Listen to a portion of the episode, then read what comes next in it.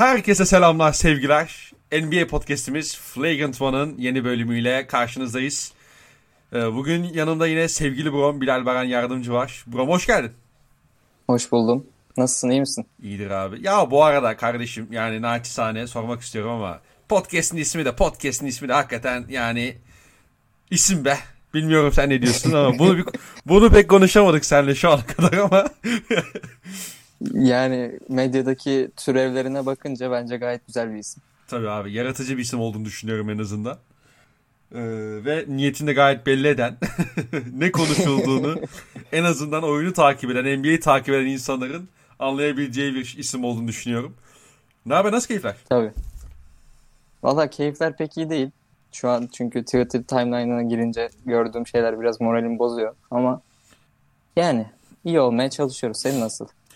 Valla abi yani e, şu anda biz bu kaydı e, günü unuttum anasını satayım. Pazartesi gecesi kaydediyoruz.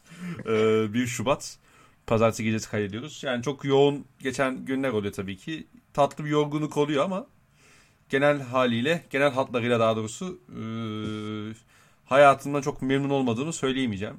Daha beter günlerden konuşacağız yani, tabii ki. Daha dün çekecektik biz bir podcast'i. Kendisi Paris'lerde dolaştığı için dolaşmadım. Ya kardeşim bak, algı operasyonu yapıyorsun bak. Yaptığın operasyonla operasyonu sayıkla nasıl satayım. Ya, ya çalışmaya gittik kardeşim. Müşteriye gittik. Orada işimizi gördük. Geldik yani, Paris'te gezmedik. Gezemedik. Ya ben on aydır İnegöl'de evinde yaşayan biri olarak şu an bana bunları söylemeye utanır insan ya vallahi. Çok doğru. Bir... Gerçekten çok doğru. Şu anda hakikaten... Tamam olsun. Böyle moderatör olmaz olsun gerçekten. Doğru söylüyorsun Brom. Yani yetemedik. Yetemedik. Bu Bilal Baran yardımcı Brom'uza yetemedik. Naçizane. Estağfurullah.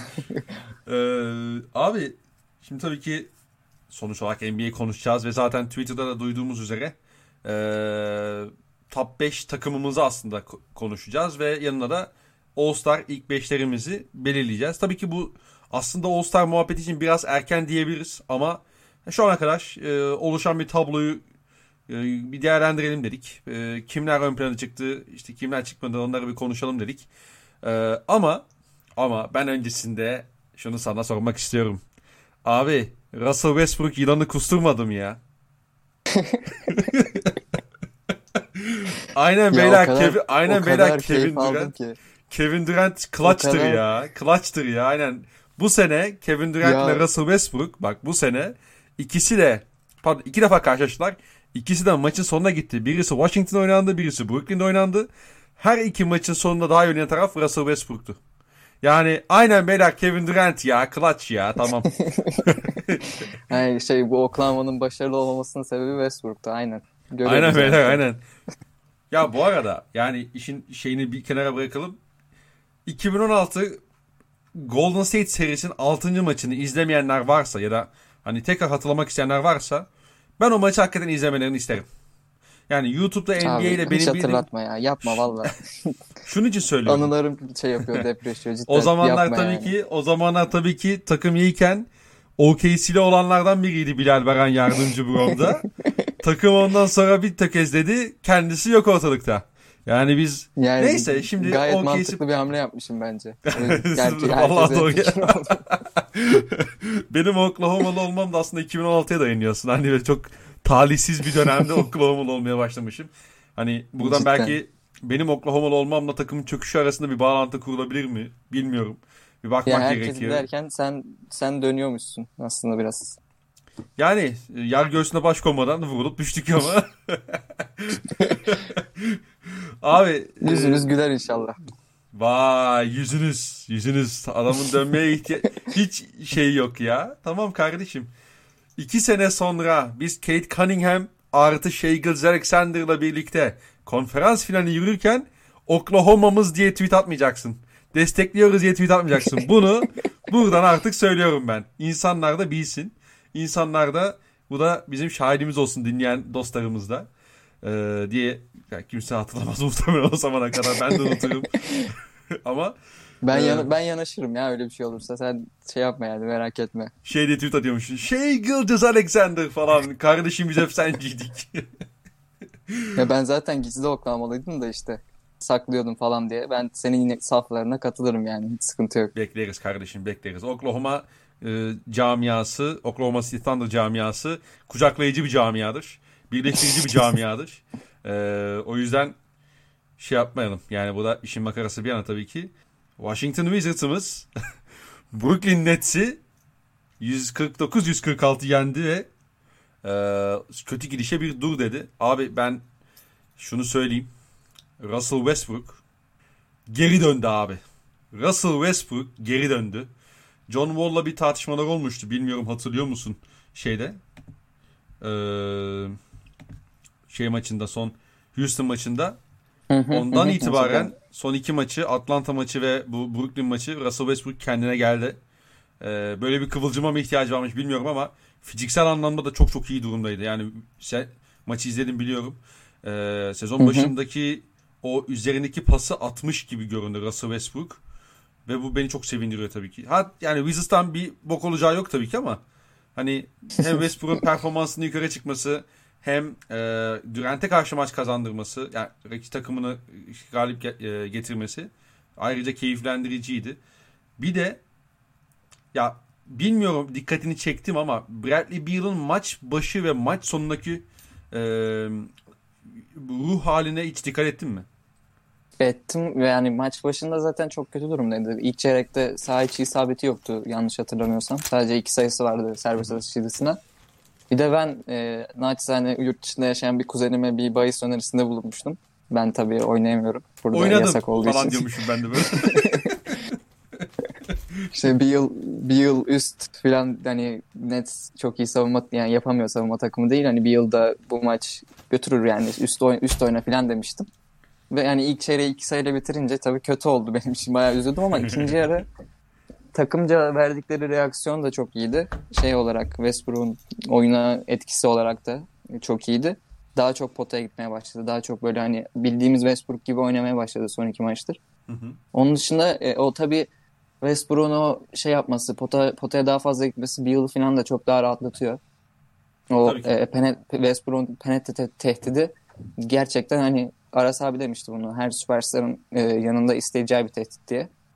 E, bir yılı da rahatlattığını gördük yani son iki maçtır. Hani bir yılın psikolojik şeylerini bir kenara bırakıyorum. İlk, ilk yarıdaki oyunu mesela tamamen psikolojikti yani. Teknik açıdan bir yılı eleştiremeyiz o konuda. Çünkü hani molada falan görmüşsündür sen de herkesten evet. ayrı oturuyordu falan. Şey bir de e, World Wide Web video paylaştı bir dakikalık. Sekanslar var işte böyle kesilmiş ve hepsinde böyle yürüyor sahada. Bir köşede böyle pas bekler normalde hani o köşede duran basketbolcu duruyor sadece falan. Hiç, hiç böyle takıma aidiyeti kalmamış gibi gözüküyordu. Ama işte ikinci yarı takımca gösterilen reaksiyondan sonra o da hani ben de bir elimin taşın, elimin taşın altına elimi koyayım dedi. Son çeyrek de bayağı kaç on beş sayıyla falan girdi son çeyreğe. Kaç sayıyla bitirdi maçı? otuz, otuz beş sayı falan attı galiba. otuz sekiz yani yirmi üç sayı son çeyrekte gerçekten ağırlığını koydu. Westbrook da zaten yani maç sonu biraz şey yani garip tabii. Bu maç sonu normalde Washington Wizards'ın kazanması gereken bir maç değildi bu. İşte Nets'in çok son on saniyedeki aptallıklarıyla verdiği bir maç oldu. Ama hani o Beal'ın üçlüğü ardından Westbrook'un üçlüğü falan. Hani cidden böyle bizim gibi e, Oklahoma yani benim gibi eski senin gibi hala Oklahoma fanı olan kişileri gayet mutlu eden bir maç sonu oldu. O Westbrook'un şeyde son iki saniye kala Durant'e top aldırmaması falan. Hani bir de hani savunmak istemesi özellikle. Savunur, savunduktan sonra da hani cidden başarılı olması beni gayet mutlu etti yani. Gayet keyif aldım maç sonunda. Ya e, ben burada söylediklerine katılıyorum kesinlikle. E, Steve Nash'e çok kısa bir eleştiri getirmek istiyorum. Tabii ki bir normal sezon maçı. Tabii ki hani e, işte Harden yoktu vesaire ama Ee, ve hani Wizards'a karşı Brom, belki... bunları Nets, Nets'e gelince mi konuşsak? Büyük ihtimalle ikimizin de ilk beşinde vardır zaten. Ee, çok kısa şey söyleyeceğim sadece. Ee, şunu söyleyeceğim tamam. Bu maç özelinde. Ya çok kötü şey rotasyonu uyguladı. Ee, evet. Yani oyuncu rotasyonu uyguladı diyeyim. Yani takımında senin Caris LeVert ve Spencer Dinwiddie gibi bir hani top yönlendirici de yokken artık Harden'ın da olmadığı maçta ben açık konuşmak gerekirse şeyi bekledim. Ee, ikisinden birini sürekli sahada tutmasını bekledim. Bunu yapmadı. Bunu yapmayınca işte Jeff Curry'nin yeri geldi birebirlerine kalıyorsun. İşte e, Joe Harris'in e, biraz toplu üretmesini istiyorsun ki yani yapabiliyor yani. Yapamadığı bir şey değil ama hani birinci aksiyonu yaptıktan sonra işte ikinci, üçüncü aksiyonları üret yani yapabilen bir adam Joe Harris. Biraz daha hani Kaan Kural'ın tabiriyle rakip savunmadan avantaj yakalandıktan sonra o hamleleri yapacak oyuncu Joe Harris. Rakipten avantaj yakalayacak evet. oyuncu değil. Ee, ve bunu ilk çeyreğin sonunda, ikinci çeyreğin başında yaptı ve o da net şey Wizards maça döndü abi. Yani Westbrook, Ish Smith, Davis Bertans, Mo Wagner ve e, Garrison Matthews galiba o adamın ismi de. Şu oyuncunun ismini hatırlayamadım. Herhalde Garrison evet, Matthews. Evet, Garrison evet. Matthews. Abi bu beşte bu beşte maça döndü şey. Wizards ve aynısını ikinci yarıda da yaptı. Ya abi yani tamam bir hazırlık şey, hazırlık maçı kıvamında da aslında bir maç oldu ama e, özellikle maçı önemli bir bölümü. Ama abi yani görüyorsun ya bunu bunu şey görmek iste, istemeni çok anlamıyor yani belli yani çok e, orada fark yaratamayacağın o e, o beşin sahada etki yapamayacağını olmuyor etki yapamayacağını ya görüyorsun abi biliyorsun yani.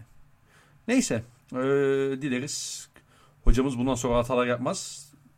Sen Nets'ten şey yaptın bilmiyorum maçla alakalı eklemek istediğin bir şey var mı? Ben çok kısa o maça değinmek istedim. Ee, ama istersen... Yani maç yeter bence zaten. Bu maçı bizim kadar konuşan başka yerde olmaz bence. Washington Wizards Türkiye adminiyle birlikteyiz. ee, ya bu arada çok kısa şey de söyleyelim. Lig ısınmaya başladı ya. Bilmiyorum sen ne diyorsun? İki, son iki üç evet, günü evet. falan bayağı baba maçlar izleniyor bu, hakikaten. Lillard'ın buzzer beater'ı sonrasında işte Wizards Nets maçı, Boston Lakers maçı da çok güzeldi bence. Ona da geliriz zaten. Tabii, tabii. Konuşuruz o takımları da. Abi. O yüzden yani Şey, cidden sezonun ilk yarısı, yani ilk yarısı dediğim şu ana kadar olan kısmın ilk başlangıçtaki yarısı çok böyle şey değildi hani antrenman maçları havasına geçiyordu ama sonra, sonraki yarısı cidden e, heyecanlı ve güzel maçlar izlettirdi yani memnunum gayet.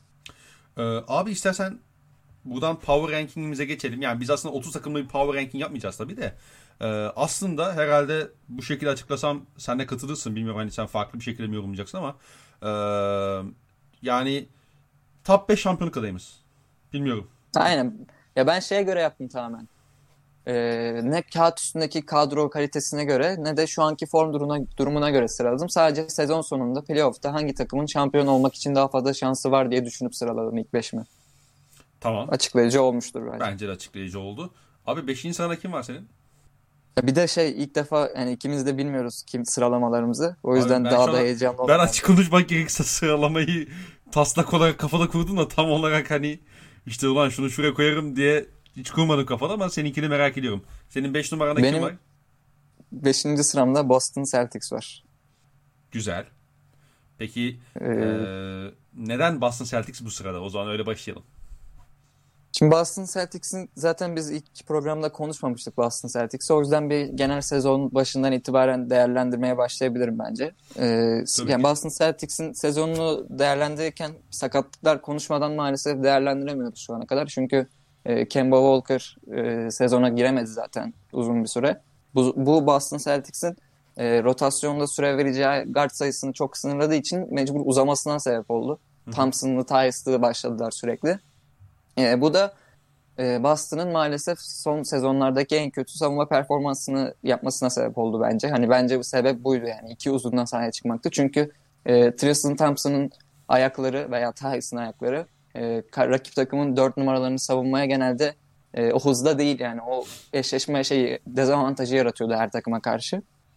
Bu yüzden de e, savunmalarında ciddi bir düşüş oldu. Ayrıca e, Tatum üç numaraya geçmiş oluyor bu şekilde hani pozisyonları bir iki üç dört beş olarak tanımla, tanımlarsak üç numaraya geçmiş oluyor. Tatum'da hani Tatum'u savunmada maksimize etmenin yolu toplu oyuncuyu bir üç numarayı savunması değil bence. Daha çok topsuz oyuncu topsuz oyuncudan kalıp yardım savunması, weak side savunmasını elit şekilde yapabiliyor, yapabiliyor Tatum. Hani toplu oyuncu savunması kötü değil ama maksimize etmek için Tatum'u bence weak side'da kullanmak gerekiyor. Ki zaten bunu yapıyor biraz Stevens. Hani şu an zorunluluktan yapamıyor. E Jaylen Brown da topsuz oyuncu savunma konusunda biraz sıkıntıları olan bir adam. Ama toplu oyuncu savunmasında çok iyi. Yani herkesin pozisyonu kayınca iki uzuna döndüğün zaman e, savunmada da hani oluşturduğu sistem tık tık tık e, oluşturduğu sistem gitmiş oldu. Bu yüzden de savunmada kötü girdiler sanırım. Ama yani bu sakatlıkların olması bence en çok Jaylen Brown'a yaradı. Yani Jaylen Brown'ın gelişimi cidden zaten çok konuşuluyor. ben izlemekten çok keyif alıyorum. Zaten bu kendi skorunu üretebilen ve hani böyle topla oynayabilen kanatları izlemek bence N B A'de şu an e, en zevkli şey yani. Bir gardı izlemektense bir gar- kanatı izlemek daha zevk veriyor bana. Jaylen Brown'un gelişimini izlemek de çok keyif verdi bana şu, o yüzden bu süreçte. E sonra Tatum M V P gibi girmişti, sezon, girmişti sezona. Yani M V P'de M V P olacak gibi değildi ama en azından ilk beşte falan kendinden söz ettirecek gibi girmişti. O da korona oldu maalesef. Bayağı bir maç kaçırdı. E, o sırada Celtics iyice ritim kaybetti. İşte sezona Pritchard iyi girmişti. O şey yaptı. O da sakatlandı sonra. E, iki, iki hafta falan olmayacak demişlerdi. İşte yakında dönecek büyük ihtimalle. İşte takım iyice revire döndü. O sırada işte e, maalesef Kemba döndü ama Kemba da iyi dönemedi. Yani tabii iyi dönmesini de beklemiyordum ben zaten. Hani şey dakika limitiyle falan da oynadı. Bu yüzden de tam ritmini bulamadı henüz. Ee, onun dışında e, Jaylen'ın gelişimi e, yani bunlar hep olumsuz şeyleri saydım şu ana kadar ama hani bu takım e, geçen Lakers maçında da Smart'ı kaybetti. Hani bir türlü bu tam kadro oynayamadılar şu ana kadar. İşte ilk maç Lakers olacaktık sanırım yanlış hatırlamıyorsam ya da ondan önce bir maçta oynadılar ee, galiba Spurs maçı. San Antonio. Aynen. Yani ikinci maçta tam kadro oldukları, onda da Smart sakatlandı yine. Yine bir e, ben çok korktum pozisyonu ilk gördüğümde, izlediğimde hani eyvah dedim. Cidden Celtics'in bir sezonu daha gidiyor mu yoksa falan dedim ama çok şükür hani e, birinci dereceden bir kas, kasılma mı yırtık mı artık neyse onunla öyleymiş. Hani iki üç haftaya dönecek. Bu takımın işte herkes sağlıklı olduğunda, herkes tam yani tam kadro olduğunda bence ciddi bir potansiyeli var. E, bu Jaylen'ın gelişimini de göz önüne katınca. E, bir kere hani Kemba'nın dönmesi, Smart'ın dönmesi Ee, bu uzun pardon ee, Thais ve Thompson'dan e, ikisinin aynı anda başlamak şeyini ortadan kaldıracak bir kere. Hı hı. Kısa bir beşe dönecekler yine. Hani Kemba, Smart, Tatum, Brown veya ta- ve Thais. Hani bu savunmaya bence iyi şeyler katacaktır. Hani savunmayı şu anki durumundan daha iyi hale getirecektir. Onun dışında hücum hücum olarak da cidden zaten yani Tatum ve Brown'un Brown'a sahip olmak şu da, yani şu an o ikiliden daha iyi bir ikili bir tek Kawhi ile Paul George diyebilirsin. Yani LeBron'la Davis kanat, yani Davis kanat olmadığı için şu an böyle diyorum. Cidden çok büyük lüks sağlıyor. Ee, ben o yüzden bu takım tam kadro olacak olduğunda ulaşabileceği hücum potansiyeli ve savunma potansiyeli e, ni düşününce cidden e, Doğu'nun en iyi en, yani en ileri gidebilecek üçüncü takım olduğunu düşünüyorum. Yani şu an tabii beşinci sıraya koydum da biraz da spoiler vermiş oldum demek ki. İki Doğu takımı daha var önümde demek ki. Allah Ama Allah. yani yani cidden tam kadro bir görmek lazım Boston Celtics'i diyorum ve ben o tam kadrodan da gayet ümitliyim diye özetleyeyim. Ee, peki ben Boston'a ileride geleceğim. O yüzden hani şu anda şey yapmayayım. Allah Allah biz de spoiler vermiş olduk ama. Ee, abi benim beşinci sıramda şaşıracaksın bence bu sıraya. Ya da bu sıraya o takım koyduğuma Brooklyn Nets var. Ya bir şey değil mi? Ben de beşe koyacaktım da götüm yemedi. Dürüst olayım. Yani yoksa şey yani dost şeyinde olsak, meclisinde olsak şu an yani Brooklyn Nets'i beşe koymuş olurdum ben de, de götüm dost yemedi. Dost meclisinde ya ya amana koyayım yani şimdi bu Nets'i de şunların üzerine yazar mısın birader falan.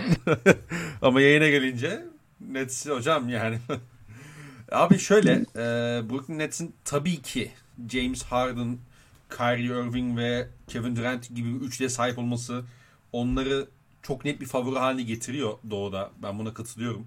Yani katılıyorum ben buna hani anlıyorum ama tam katılmıyorum aslında. Çünkü birincisi basketbol dediğimiz spor beş kişiyle oynanan bir oyun. E, ve sizin artık sahadaki oyuncularınızın yapabildiklerinden ziyade yapamadıkları ağır basıyor. Ve bu basketbol dediğimiz oyun alışkanlıklar oyunu abi. Sen bütün sene belli bir alışkanlığı edindikten sonra e, playoff'a girdikten girince o alışkanlıkların şeyini görüyorsun. Yani olumlu ve olumsuz alışkanlıklar bu arada. Hani sonuçlarını aslında görüyorsun. Mesela örnek veriyorum. Bundan geçen seneki önce, Clippers. Geçen seneki Clippers buna güzel bir örnek. Ondan önceki sene Boston Celtics. Bill evet. Simmons çıktı altmış yedi on beş yapacağız dedi. Tamam mı? Mesela atıyorum. İddialı bir açıklamaydı ama ben de muhtemelen hani, ulan bu Boston'da altmış beş altmış üç galibiyet falan alır derdim. Kendi adıma mesela atıyorum. Demişimdir belki de bilmiyorum dost meclisinde. Şimdi o takımın en büyük handikapı neydi abi? Çok kötü alışkanlıklar edindi bütün sezon boyunca. İşte bir türlü o ritmi bulamadı. İşte iyi, tam iyi başlıyoruz dediler. Allah El Horford gitti geldi. Bir Marcus Morris'i ilk beş attılar falan filan. Bir türlü o şeyi sağlayamadı. Bir türlü hani şeye oturamadı takım. Ray, rayına oturamadı. Ve hani flip the switch muhabbetinin de aslında çok yalan bir şey olduğunu ya da onu belli alışkanlıkları, iyi alışkanlıkları olan takımın yapabileceğini bize Boston Celtics aslında hatırlattı. Clippers de geçen sene aslında bunun sağlamasını yaptı. Yine. Evet. Şimdi Nets'in ben bir kere çok iyi alışkanlıklar edinebileceğini düşünmüyorum. Neden? Çünkü James Harden, Kyrie Irving özellikle bu ikili bir kere kötü şut kullanmayı seven adamlar. Harden işte mesela Harden'ın şey maçları çok oluyor. Sen de hissediyorsundur ya da gö- e, görüyorsundur. Mesela bazen mesela kötü başlıyor, tamam mı? Her oyuncu kötü başlayabilir. Ama inatla o step back şutuna gidiyor. İnatla. Mesela Kyrie Irving topu alıyor. Topu o kadar çok yoruyor ki Kyrie. Tamam, bir yerden sonra şutu mesela sokuyor. Çok işte atıyorum sağ dirsekten kaldırıp orta mesafesine atıyor. Ama bütün akışkanlığını takımın elinden alıyor. Onun dışında geçiş savunması facia. Abi O K C'den yüz yirmi beş sayı yediler ya. Washington Wizards'dan yüz kırk dokuz sayı yediler. Yani sen bütün sene yüz, ondan yüz yirmi yedim, bundan yüz kırk yedim, şundan da yüz otuz yedim. Bu şekilde gidersen playoff'ta sen ne kadar kaliteli üçlüye sahip olursan ol, bu kötü alışkanlıklar beraberine gelecek. Bir de bu üçlünün üçlüyü biz atıyorum bir beş maç üst üste beraber oynarken herhalde kolay kolay görmeyeceğiz. Yani bir Kyrie'yi dinlendirecekler ya da Kyrie ben gelmiyorum diyecek. Bir Harden oynamayacak, işte dinlendirecekler. Bir Durant'i bu şekilde bir e, tırnak içinde load management yapacaklar gibi duruyor. En azından şu ana kadar gördüğümüz o. Belki de bir All-Star sevi- şeyine kadar yani belki All-Star arasına kadar bu şekilde devam ettirelim. Ondan sonra e, bu load management işini, işte dinlendirme işini azaltırız diye düşünecekler. Bilmiyorum. Onu görmek gerekiyor. Ama işte e, bu takımın al- yani yapacağı kötü alışkan, edineceği kötü alışkanlıklar, rol oyuncularının Ee, aslında bu üçlünün yanına hiç istemeyeceğin oyuncular olmasından e, kaynaklı. Evet. Ee, ve de ve de yani Kyrie'ye genel bağlamda güvenmediğimden, Harden'ın da playoff performansına bir yerden sonra çok güvenmediğimden ve bu takımın savunma yapamayacak olmasından dolayı ben Doğu'nun bir numarası olarak görmüyorum bu takımı. Kesinlikle. Gayet de haklısın bence. Ha abi şimdi şey var. Şimdi bu takımda Kevin Durant var, tamam mı? Bütün bütün günahlarına rağmen bak Kevin Durant benim kişisel olarak bir nefretim yok tabii ki. Yani ben Kevin Durant'ten niye Benim nefret, var. Ben Kevin Durant'ten niye nefret edeyim abi? Yani elin Amerikalısından tuttum takımı bırakıp gitti diye ben nefret etmem. Sevmiyorum. O ayrı bir konu. Hatta yani zaman zaman özlüyorum da. O da ayrı bir konu. ee, bu ev kurmuş boğazın gidermiş. Ama şimdi burada, burada sırlarımızı açığa dökeceksek yalnız. Ya yok abi işte eski maça denk geliyorsun. İşte atıyorum bazı anılar canlanıyor falan böyle. Yani özlüyorum biliyor musun? Bak şaka değil. Abi şu an iki metre ötesinde ötemde Kevin Durant forması var Oklahoma'dan. Yapma yani şimdi alıp giyeceğim burada şimdi. Yapma yani. Ama yani şimdi bu adam benim gördüğüm kadarıyla LeBron James'ten sonra aktif oyuncular içerisinde bir takımın playoff'ta çehresini değiştirecek iki numaralı adam abi ligde. Bence.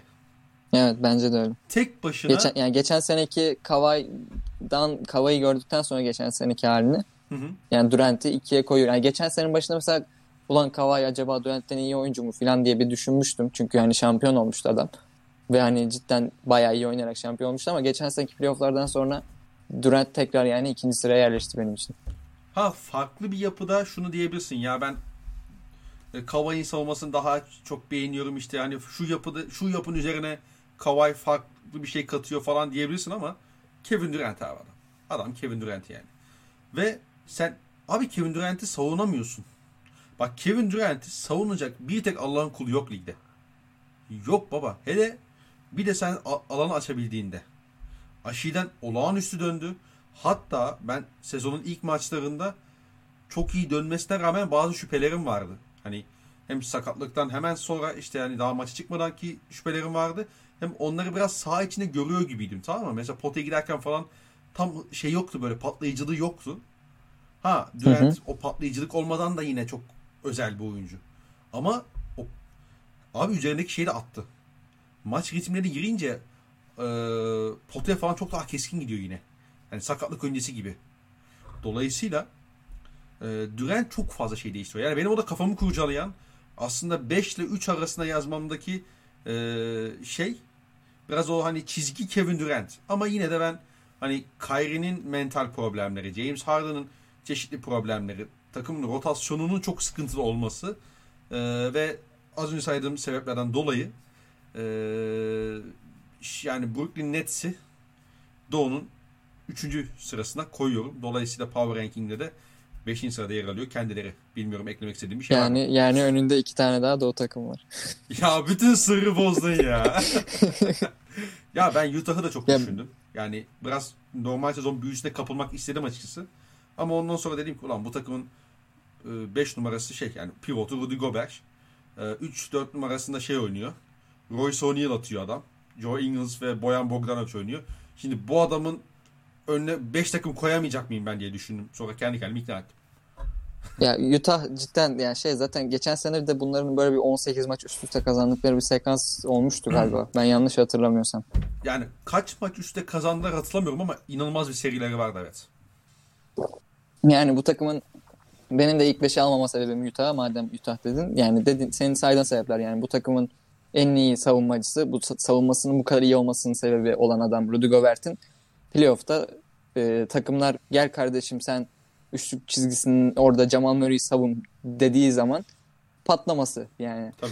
Geçen, geçen sene gördük yani Jamal Murray iki maç elli attı falan yani Rudy Gobert'in pick and roll coverage'ı karşısında. Tabii abi. E, ben de o yüzden almadım Utah'ı yani. Ve hani şey benim Utah'ın rotasyonu hakkında hala ciddi şüphelerim var. E, Clarkson çok iyi girdi sezona tamam ama yani yedinci, sekizinci oyuncusu hani Clarkson diyorsun, Derek Favors diyorsun. Sonra gelen e, adam e, yani çok sıkıntılı cidden rotasyonları da o yüzden almadım ben de Utah Jazz'ı. Tabii tabii. Yani şey de var tabii. Mesela Utah Jazz en iyi beş hücumcusunu aynı anda sahaya atabilecek takım değil. Yani evet. Tamam işte pick and roll oynuyorsun. İşte bu pick and roll oynaman Gobert'i de bir tehdit haline getiriyor. İşte hücum rebound tehdidi var falan filan ama e, ben o ikili oyunu switchlediğimde atıyorum mesela Gobert çok hücumda bir fark yaratmıyor. Atıyorum yani. Ee, dolayısıyla hani o da işte takımın en iyi beş hücum oyuncusu e, aynı sahada kalamayacak. Bu bir handikap yani en nihayetinde. Ee, ve senin yani böyle gibi, Utah, Utah böyleyken Utah'ı gömen tek insanlar da biz olabiliriz. Ya şöyle. Aslında Utah'ı şöyle ben bir yerde övmüş de oldum. Hani beşi Utah'a atayım mı? Çok iyi gidiyorlar. Biraz normal son bir yüzde kapılayım mı diye övdük yani nihayetinde. Şimdi kardeşim sen de bizi insanların önüne atma. Yani yap, yapma bunu. ben ben de gördüm ya. Ama sonuç olarak işte biraz düşününce takımın yapısına bakınca vesaire ve ligin kalanına bakınca tabii. Hani Utah hani altı yediye falan yazardım muhtemelen yani bir bakmak gerekiyor ama e, işte senin bahsettiğin sebeplerden dolayı işte kenardan George Niang falan getiriyor olmalarından dolayı falan. E, Aman abi ben o adamı sahada izlerken cidden böyle bir melek ölüyor yani gökyüzünde o adam topu her eline aldığında. Abi sene iki bin yirmi bir hala George Niang geliyor kenardan yani hani Utah hocam bu kadar da yükselmesek mi acaba bu çocuğa? Neyse. Ee, abi dört numaram. Abi benim dört numaramda Nets var. Yani dediğim gibi götüm yemediği için dörde koydum yoksa beşe koyacaktım ben de. Sen zaten Nets'i iyi anlattın ben de sadece bir kendi fikrimi belirteyim. Bu takım e, James Harden takasından sonra galiba Ee, dün üç iki kere Cleveland'da kaybettiler ve bir de dün kaybettiler. Onun dışında şeyleri yok, e, mağlubiyetleri yok sanırım. Ama e, benim ciddi şüphelerim var çünkü James Harden takasından sonra bu takımın ofensif reytingi tarihin en iyisi durumunda. Hı hı. Tamam ama öbür tarafa bakıyorsun, defansif reytingine bakıyorsun, tarihin en kötüsü durumunda. Ve son bilmem kaç senedir, yirmiden fazla olması lazım görmüştüm Twitter'da da şu an tam hatırlamıyorum. Ee, savunma verimliliğinde ilk onda olmayan bir takım şampiyon olamamış. Yani tamam o takımların hiçbirinde de böyle bir hücum gücü yoktu ama playoff'ta biraz iş hani karşı tarafı durdurmaya da bakıyor ya biraz. Tabii ki. Hani çünkü tamam sen atarsın istediğin kadar ama senin o, o stopları alman lazım yani bir yerde. Ben bu takımın mesela bir Boston hücumuna karşı, bir Bucks hücumuna karşı ya da bir Lake, finale çıkarsa bir Lakers hücumuna karşı, bir Clippers hücumuna karşı o yeterli şekilde o stopları alabileceğini hiç düşünmüyorum cidden. Hı hı. Tamam, atabilirler ama mesela şeye de değineyim. Hani bu, üç, bu üçünün hücumuna da değineyim bari. Ee, mesela hani Durant'i her sisteme oturabiliyorsun deniliyor ya, hani tamam bu doğru bir şey cidden ama mesela bu sistem e, bu ideal mi? Hani tam bu üçlü çok büyük bir hücum gücü veriyor ama bu ideal mi? Bence ideal değil yani, zaten bunu çoğu kişi konuşuyor. Neden değil bence? Çünkü e, Durant Golden State'teyken yine böyle iki tane Kyrie Irving, James Harden seviyesinde, yani Curry o seviyede de Klay Thompson o seviyede olmasa da yine çok iyi iki guard vardı. Ama ikisi de e, topsuz oyunu hayvan gibi iyi oynuyordu yani. Ona şey zaten en büyük, o hücumun en büyük şeyin silahlarından biri Curry ve Klay Thompson'ın topsuz, topsuz oyunu hayvan gibi iyi oynamasıydı. Ve ikisi de hani topu öyle elinde isteyen, çok böyle topu yoran adamlar da değildi. Hı hı. E, Kevin Durant de bitirici rolünde o takımda. Yani o takımın hücumu zaten tarihin en iyisi. Yani o, o takım tarihin en iyi takımı zaten bence. Yani bu şekilde oldu. Şimdi bakıyorsun Kyrie Irving'e, James Harden'a. O Curry ve Clay kadar bir topsuz oyunda bir tehditleri var mı? Yok. Bir verimleri var mı? Yani Curry ve Clay kadar olmasını geçtim. Bir verimleri var mı topsuz oyunda? Yani yok. Ya şöyle, bence bu... şöyle çok kısa sözünü kestim. Tabii ki bu ikisinin de özel, yani çok iyi şut, yani şutör olmaları. Yani yayı dışından o şey ceza üç e, sayı çizgisinin gerisinden şut atabiliyor olmaları tabii ki onlara doğal bir tehdit haline getiriyor ama topsuz hareketlilikle rakip savunmanın üzerine baskı kurmuyorlar. Evet. Yani duruyorlar evet. yani. duruyorlar abi yani. Sözünü kestim. Yani o yüzden dediğim gibi yani evet, çok belki de N B A tarihinde ilk defa böyle bir hücum gücü kağıt üstünde bir araya geldi. Üç tane cidden e, bireysel üretim anlamında çok yüksek seviyede oyuncu bir araya geldi. Ama bu ideal bir birliktelik mi? Ben ona emin değilim. Hı hı. Bir de e, şeyi söyleyeyim. e, yani Nash'in rotasyon ayarlamalarından sen bahsettin. Bir dakika ya, boğazımda gıcık var. yani bu takımın mesela geçen sene biz Landry Shamet'i Clippers'ta da izledik. Bu sene de Brooklyn'de izliyoruz. Yani bu Landry Shamet'ten bir bok olmayacağı açık yani. Evet. Bu takımın artık bu e, Landry Shamet'lerden, Reggie Perry'lerden falan vazgeçmesi gerekiyor. Yani çok net bir şekilde görünüyor bu sahada. Hı hı. E, yani çünkü onları sahaya attığın her an sana zaaf yazıyor o ikisi. Playoff'ta zaten bu daha da katlanacak. Landry Shamet zaten şut da sokamadığı zaman hele, yani ne yapıyor orada? Ne işi var o zaman yani o adamın? Ki sokamıyor yani, geçen sene de gördük bunu. Ya, bu ya sene da de görüyoruz. Toplu oyunu savunamayacaksa, ne iş, rakibin en iyi kısasını savunamayacaksa niye sahaya atıyorum ki ben Landry Shamet'i? Evet, evet. Yani bu takımda cidden bir ekleme buyout'tan ya da bir artık, yani takas artık zor da, ellerinde aset kalmadı ama bir buyout'tan bir ekleme cidden gerekiyor. O eklemeye göre e, şey olabilir yani, yine benim en büyük şampiyonluk adayım olmazlar. Hı hı. Çünkü mesela konuşulan ta- adamlara bakıyorsun, işte Javel McGee konuşuluyor. İşte ne bileyim yani o tarz bir oyuncu konuşuluyor genelde. O, o profilde bir oyuncu konuşuluyor. Yani öyle bir oyuncu bu Nets'in bu tarihin en kötü durumundaki savunmasını to- çek- tek başına çekip toparlayacak mı? Veya vasat seviyeye getirebilecek mi en azından? Y- yine getiremeyecek yani. Yine Javel McGee de gelse, hani playoff'ta geçen sene Lakers'ta Javel McGee kaç dakika süre alabildi?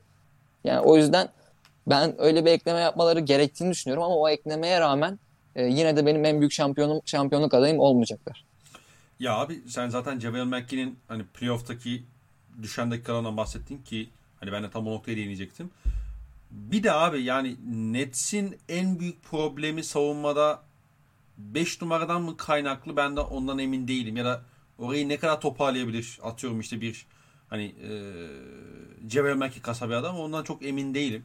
Bence Nets'in biraz daha yönlü kanat savunmacısı eksikliği var. Hani hem forvetin alanı daraltacak hem işte e, zayıf taraftan o çember koruma işini becerecek bir e, adam eksikliği var gibi geliyor bana. Hani Durant bu işi yapabilir ama tek başına yapamaz yani nihayetinde. Oraya bir hani bir Durant'e vermek var. De istemezsin o rolü zaten yani. Ya da uzun süreli vermek istemezsin. Evet belki yani belli şeylerde verirsin de. Ama işte bu da şey, dönüp dolaşıp şey geliyoruz abi, işte alışkanlıklar. İşte hani evet. İşte Durant mesela evet bir diyelim ki playoff'ta savunmanın merkezine geçti, tamam mı? Dedi ki ben rakibin en zayıf adamını savunuyorum. Dolayısıyla adamı savunmuyorum. Yani savunmayacağım. Şut atıyorsa atsın. Ben savunmanın merkezine geçtim diyecek, tamam mı? Takım bir kere buna buna şey değil ki, hazırlıklı değil ki. Bunu evet. Çalışmamış yani sezon içerisinde. Ya da mesela o e, basketbol zekasına, algı açıklığına sahip değil bu takım. Ya Steve Nash zaten belli ayarlamalarla, yani iyi bir koç belli ayarlamalarla bu savunmayı, personel eksikliği ne kadar fazla olursa olsun en azından vasata yaklaştırabilirdi. İşte bu rotasyonlar olsun, işte Kevin Durant'ı kullanım olsun ya da başka oyuncuları kullanım olsun, ama Steve Nash de o konuda pek iyi bir iş çıkarmıyor şu ana kadar. Pek iyi sinyaller vermedi. Yani dediğim gibi kötü yani şu an. Yani kötü dediğim, yani tabii elinde üç tane elinde olan üç tane adama bakınca biraz bunları söylerken korkuyorum yani, götüm yemiyor dediğim gibi. Ama yani dediğim gibi yok yani savunma, bu o istatistik hele benim gözüme çok çarptı. Yani yirmi küsur yıldır savunma veriminde ilk onda olmayan bir takım şampiyon olamamış olması benim çok gözüme battı yani. Ya aslında işte bahsettiğin o istatistik aslında şey işte. Sezon içerisinde belli alışkanlıkları edinmen gerektiğini, savunma savunma alışkanlıkları edinmen gerektiğini gösteren bir şey çünkü. Bir evet, abi evet. Bu takım, anlıyorum neden yaptığını, yani anlıyorum ve bekliyordum da ki senle konuşmuştuk herhalde biz bunu. Yani bu takım Nets tempo yapacak ama yapmaması lazım. Evet. Tem- yani... Üstatlar olarak naçizane daha sezonun üçüncü maçında yayına girdiğimizde demiştik yani Nets niye hızlı oynuyor, oynamaması lazım falan diye. Tabii tabii. Yani ben bunu kendi adıma bekliyordum. Çünkü hani işte şut adedi, yani belli oyuncular var ve o oyuncuların işte şut adedi belli bir seviyede olmasını istiyorsun falan filan, ama ama bu takımın tempo yapmasına gerek yok. Tempo öldürmesi evet. lazım ha bu takımın. Yani tamam, anlıyorum yani üç tane şu anda süperstarın var senin. Evet, onların belli bir şut adedinin oluşması gerekiyor. Evet işte atıyorum DeAndre Jordan'a iki tane alley-oop pas atman gerekiyor. Tamam. Joe Harris'e bir handoff oyunu oynatman gerekiyor. Bir pin down'dan çıkartıp üçlük atman gerekiyor. Tamam da abi yani bu takımda şey var. Bu böyle bir üçlü varsa diğer oyuncular tırnak içinde haddini bilecek abi. Rotasyondaki yerini bilecek. Evet. Dolayısıyla tempo yapmaya gerek yok. Çünkü sen tempo yaptığın zaman genelde işte Harden olsun, Kyrie olsun, yani diğer oyuncu olsun, biraz daha işin te- kolayına kaçıp kaldırıp erkenden üçlük atıyorlar, tamam mı? Atıyor mesela birebir üzerine oynuyor falan. O şut kaçtığı zaman çok basit bir olay yani, uzun şut demek, uzun rebound demek abi. Ve sen evet. sürekli şey kastığında, tempo kastığında, ben işte koşayım dediğinde ve o üçlükleri kaçırdığında dolayısıyla sürekli ters ayakta yakalanıyorsun. Ve geri koşar adımda yakalanıyorsun. Kyrie koşmuyor. Şey de koşmuyor. Ee, Durant şey Durant de çok yani şey değil ama Harden de koşmuyor. Yani ee bir de Harden şutu tepeden atıyor bu arada. Hani yani kendi potasına en yakın adam o olacak mesela, ya da Kyrie Irving. Tamam mı? Hani transition'ın karşısında olacak adam o aslında. Ama koşmuyor mesela. E, geçmiş olsun abi. Neyse. Evet. Bir de ben Steve Nash'la alakalı şöyle bir ufak bir eleştiri daha getireyim. Sen rotasyondan bahsettin ki zaten hani Washington maçında da o rotasyondan e, maçı aslında verdiğini söylemiştik. Aa şey abi. Şimdi tamam, normal sezonda inanılmaz böyle işte şeyler gerekmeyebilir. Tamam mı? Hani işte aman işte şöyle yaptık biz işte e, bu rakip şunu çok iyi yapıyor, biraz ona çalışalım. Tamam, bunu her zaman yapmazsın ama ya sen bahsettin önce Cleveland karşısında iki defa kaybetti ya şey Nets. Hı hı. İlk uzat şey ilk maç uzat üç uzatmaya mı gitmişti o maç ya? İki uzatmaya mı gitmişti? İki tane gitti. İki uzatma değil mi? Hı hı. Ya Colin Sexton üst üste yirmi sayı attı ya. Bir yerde dersin ki bir yerde dersin ki ya ben bunu mola alasın ve dersin ki beyler şu adama bir ikili sıkıştırma getirelim. Bu bizim belamızı affedersin sikti. Biz başkalarının topla oynamasına izin verelim. Topla daha fazla onların karar vermesine yol açalım.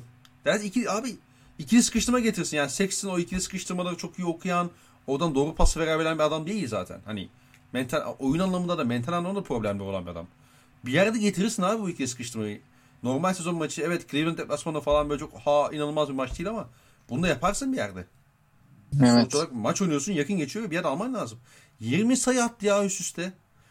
Yani Cleveland'ın normal sezon ve şey normal süre ve uzatmalarda üstte yirmi sayısını attı Colin Sexton.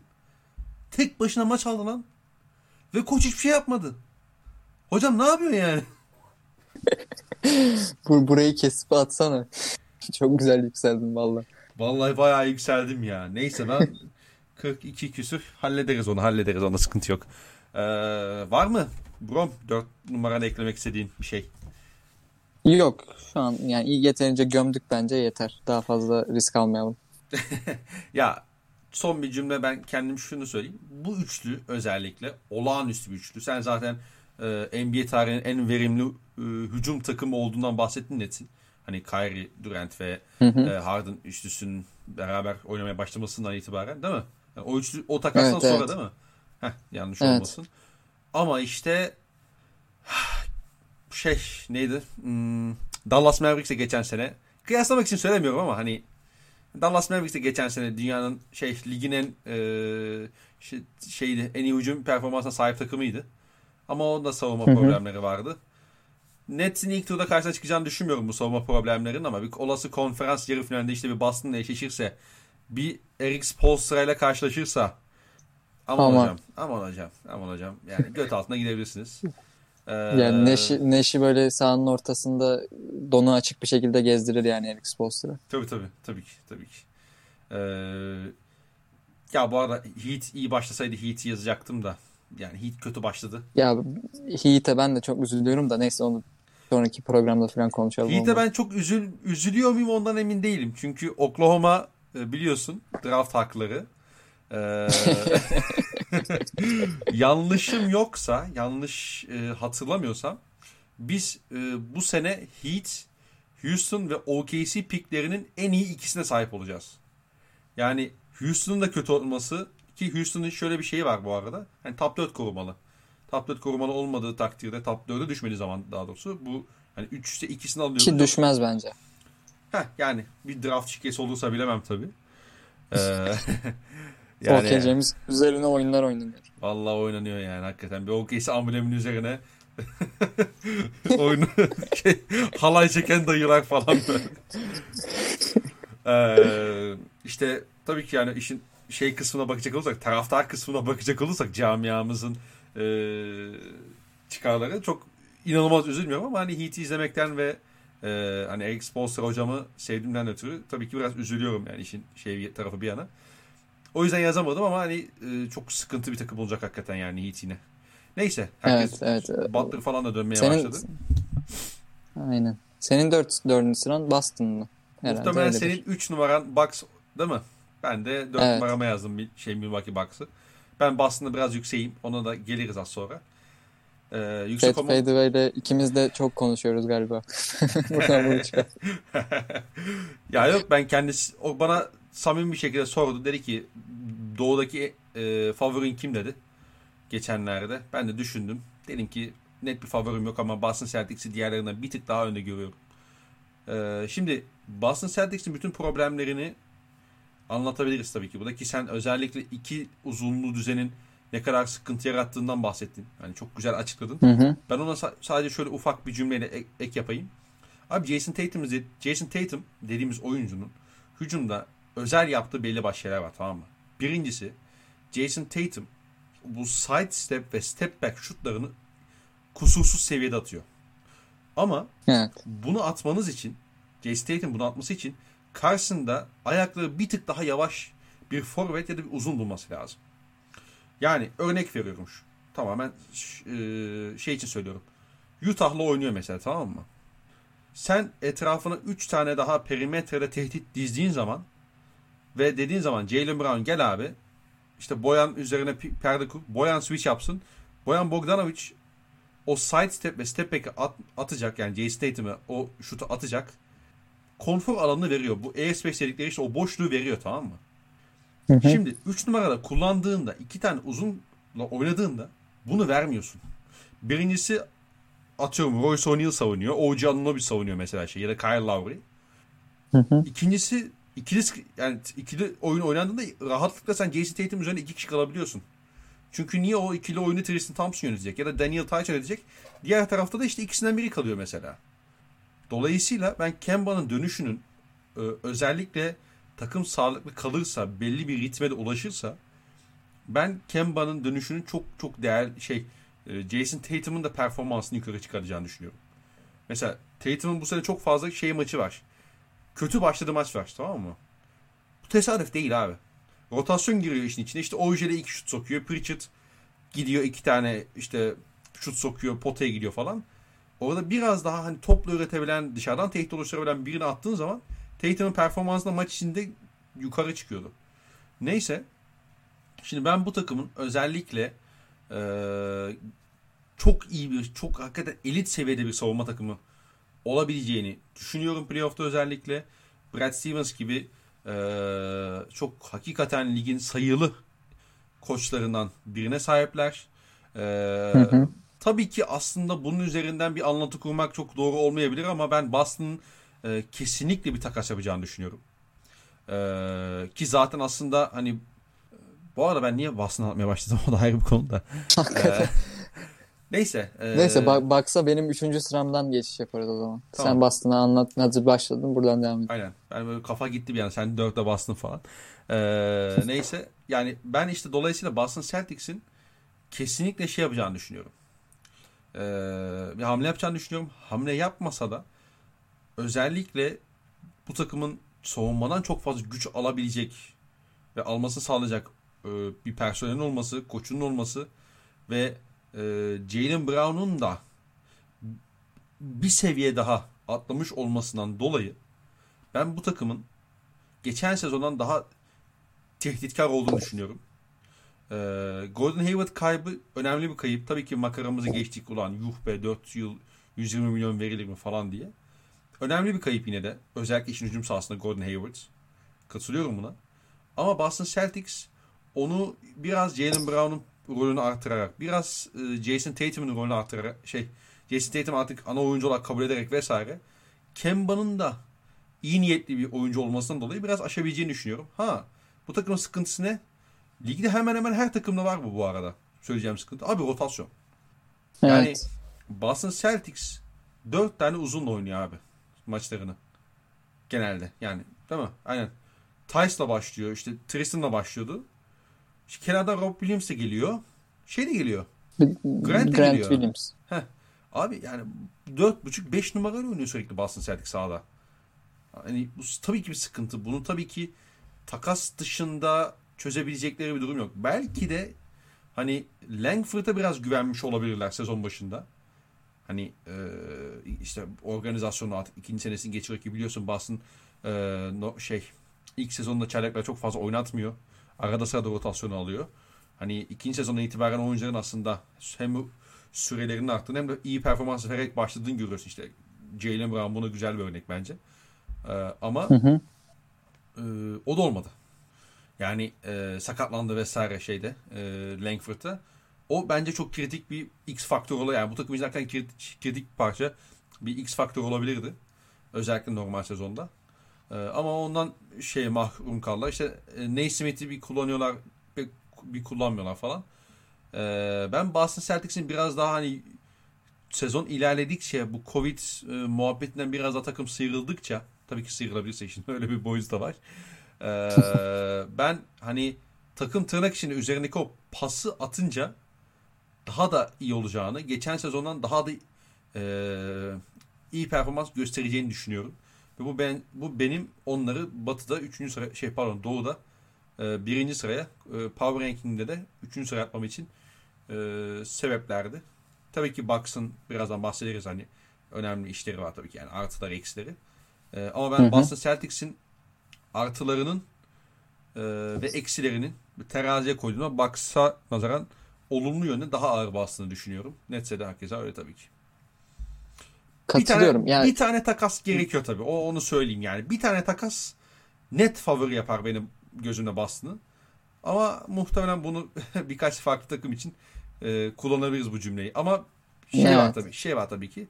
Ufaklıca hemen onu söyleyeyim. Boston Celtics'in bunu yapabilecek en azından draft hakları var bu takas yapabilecek. Ve trade exception'ı var. Mesela Bucks'ın pek bir ta- abi takas aseti var mı sence? Yani, yok Bucks'ta yani, zaten geliriz yedinci oyuncuya falan geldiğin zaman Bucks'ta aman diyorsun yani. Tabii tabii yani şöyle bir şey yani yapamadığın takdirde e, atıyorum yani DiVincenzo'yu iki tane DiVincenzo'yu çok yükselen bir keriz bulamadığın zaman iki tane oyuncu vermediği zaman falan sen bu işi yapamayacaksın yani. Kadroyu genişletemeyeceksin. Ama Boston'ın bunu yapma şansı var. Mesela Nets'in de pek yok. Evet.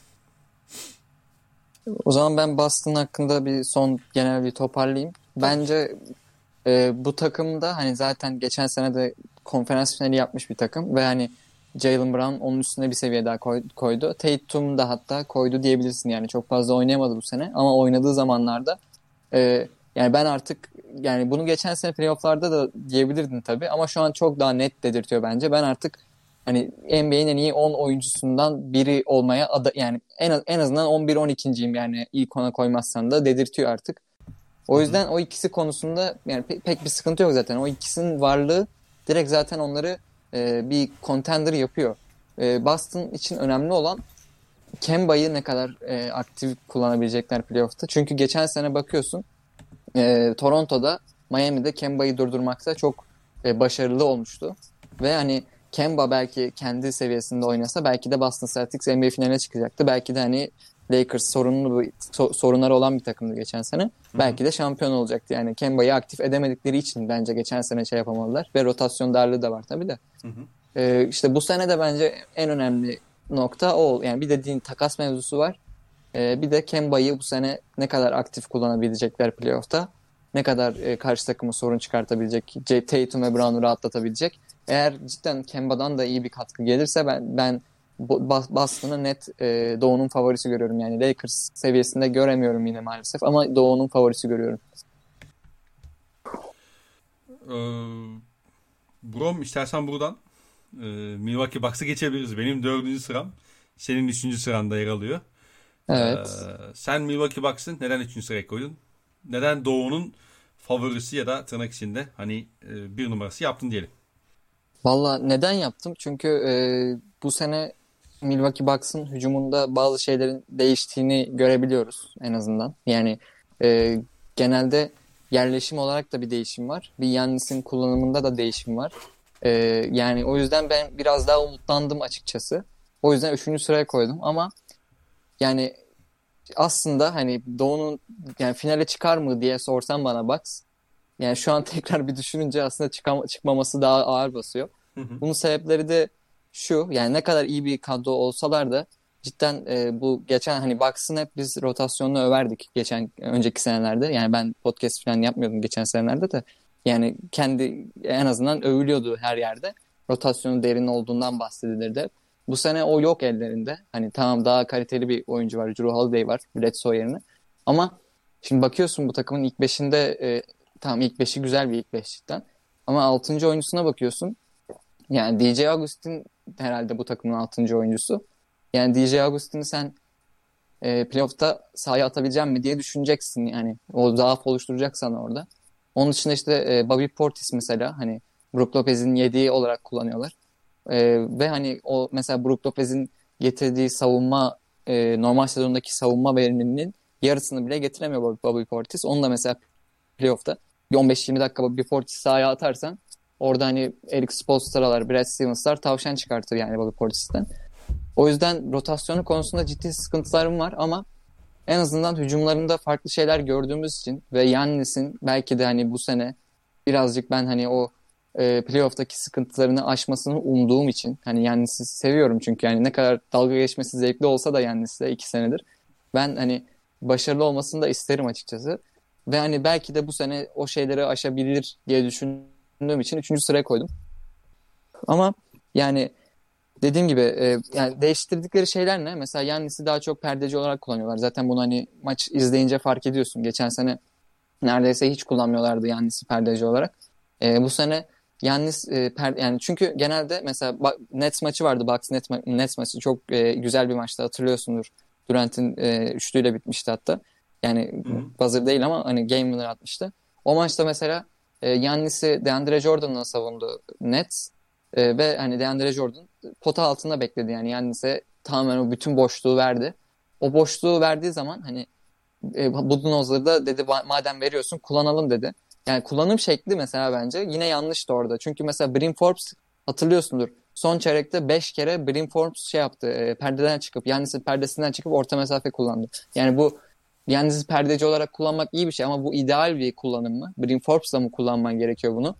Ben o konuda ciddi şüphelerim var. Çünkü tam ikisinde isabet buldu. Hani bu kötü bir yüzde değil. Yüzde kırkla atması kötü bir şey değil. Ama sen Bryn Forbes'la aynı oyunu beş kere oynayınca bir kere senin hücumunun akışkanlığı bozuluyor. Yani sadece iki kişiye, üç yani iki kişiye falan değer, değer top değe, değmiş halde hücum bitiyor. Hı-hı. Ve Green Forbes'un e, savunmada sana getirdiği de defekler daha fazla oyunda tuttuğun için daha fazla senin başını ağrıtmaya başlıyor.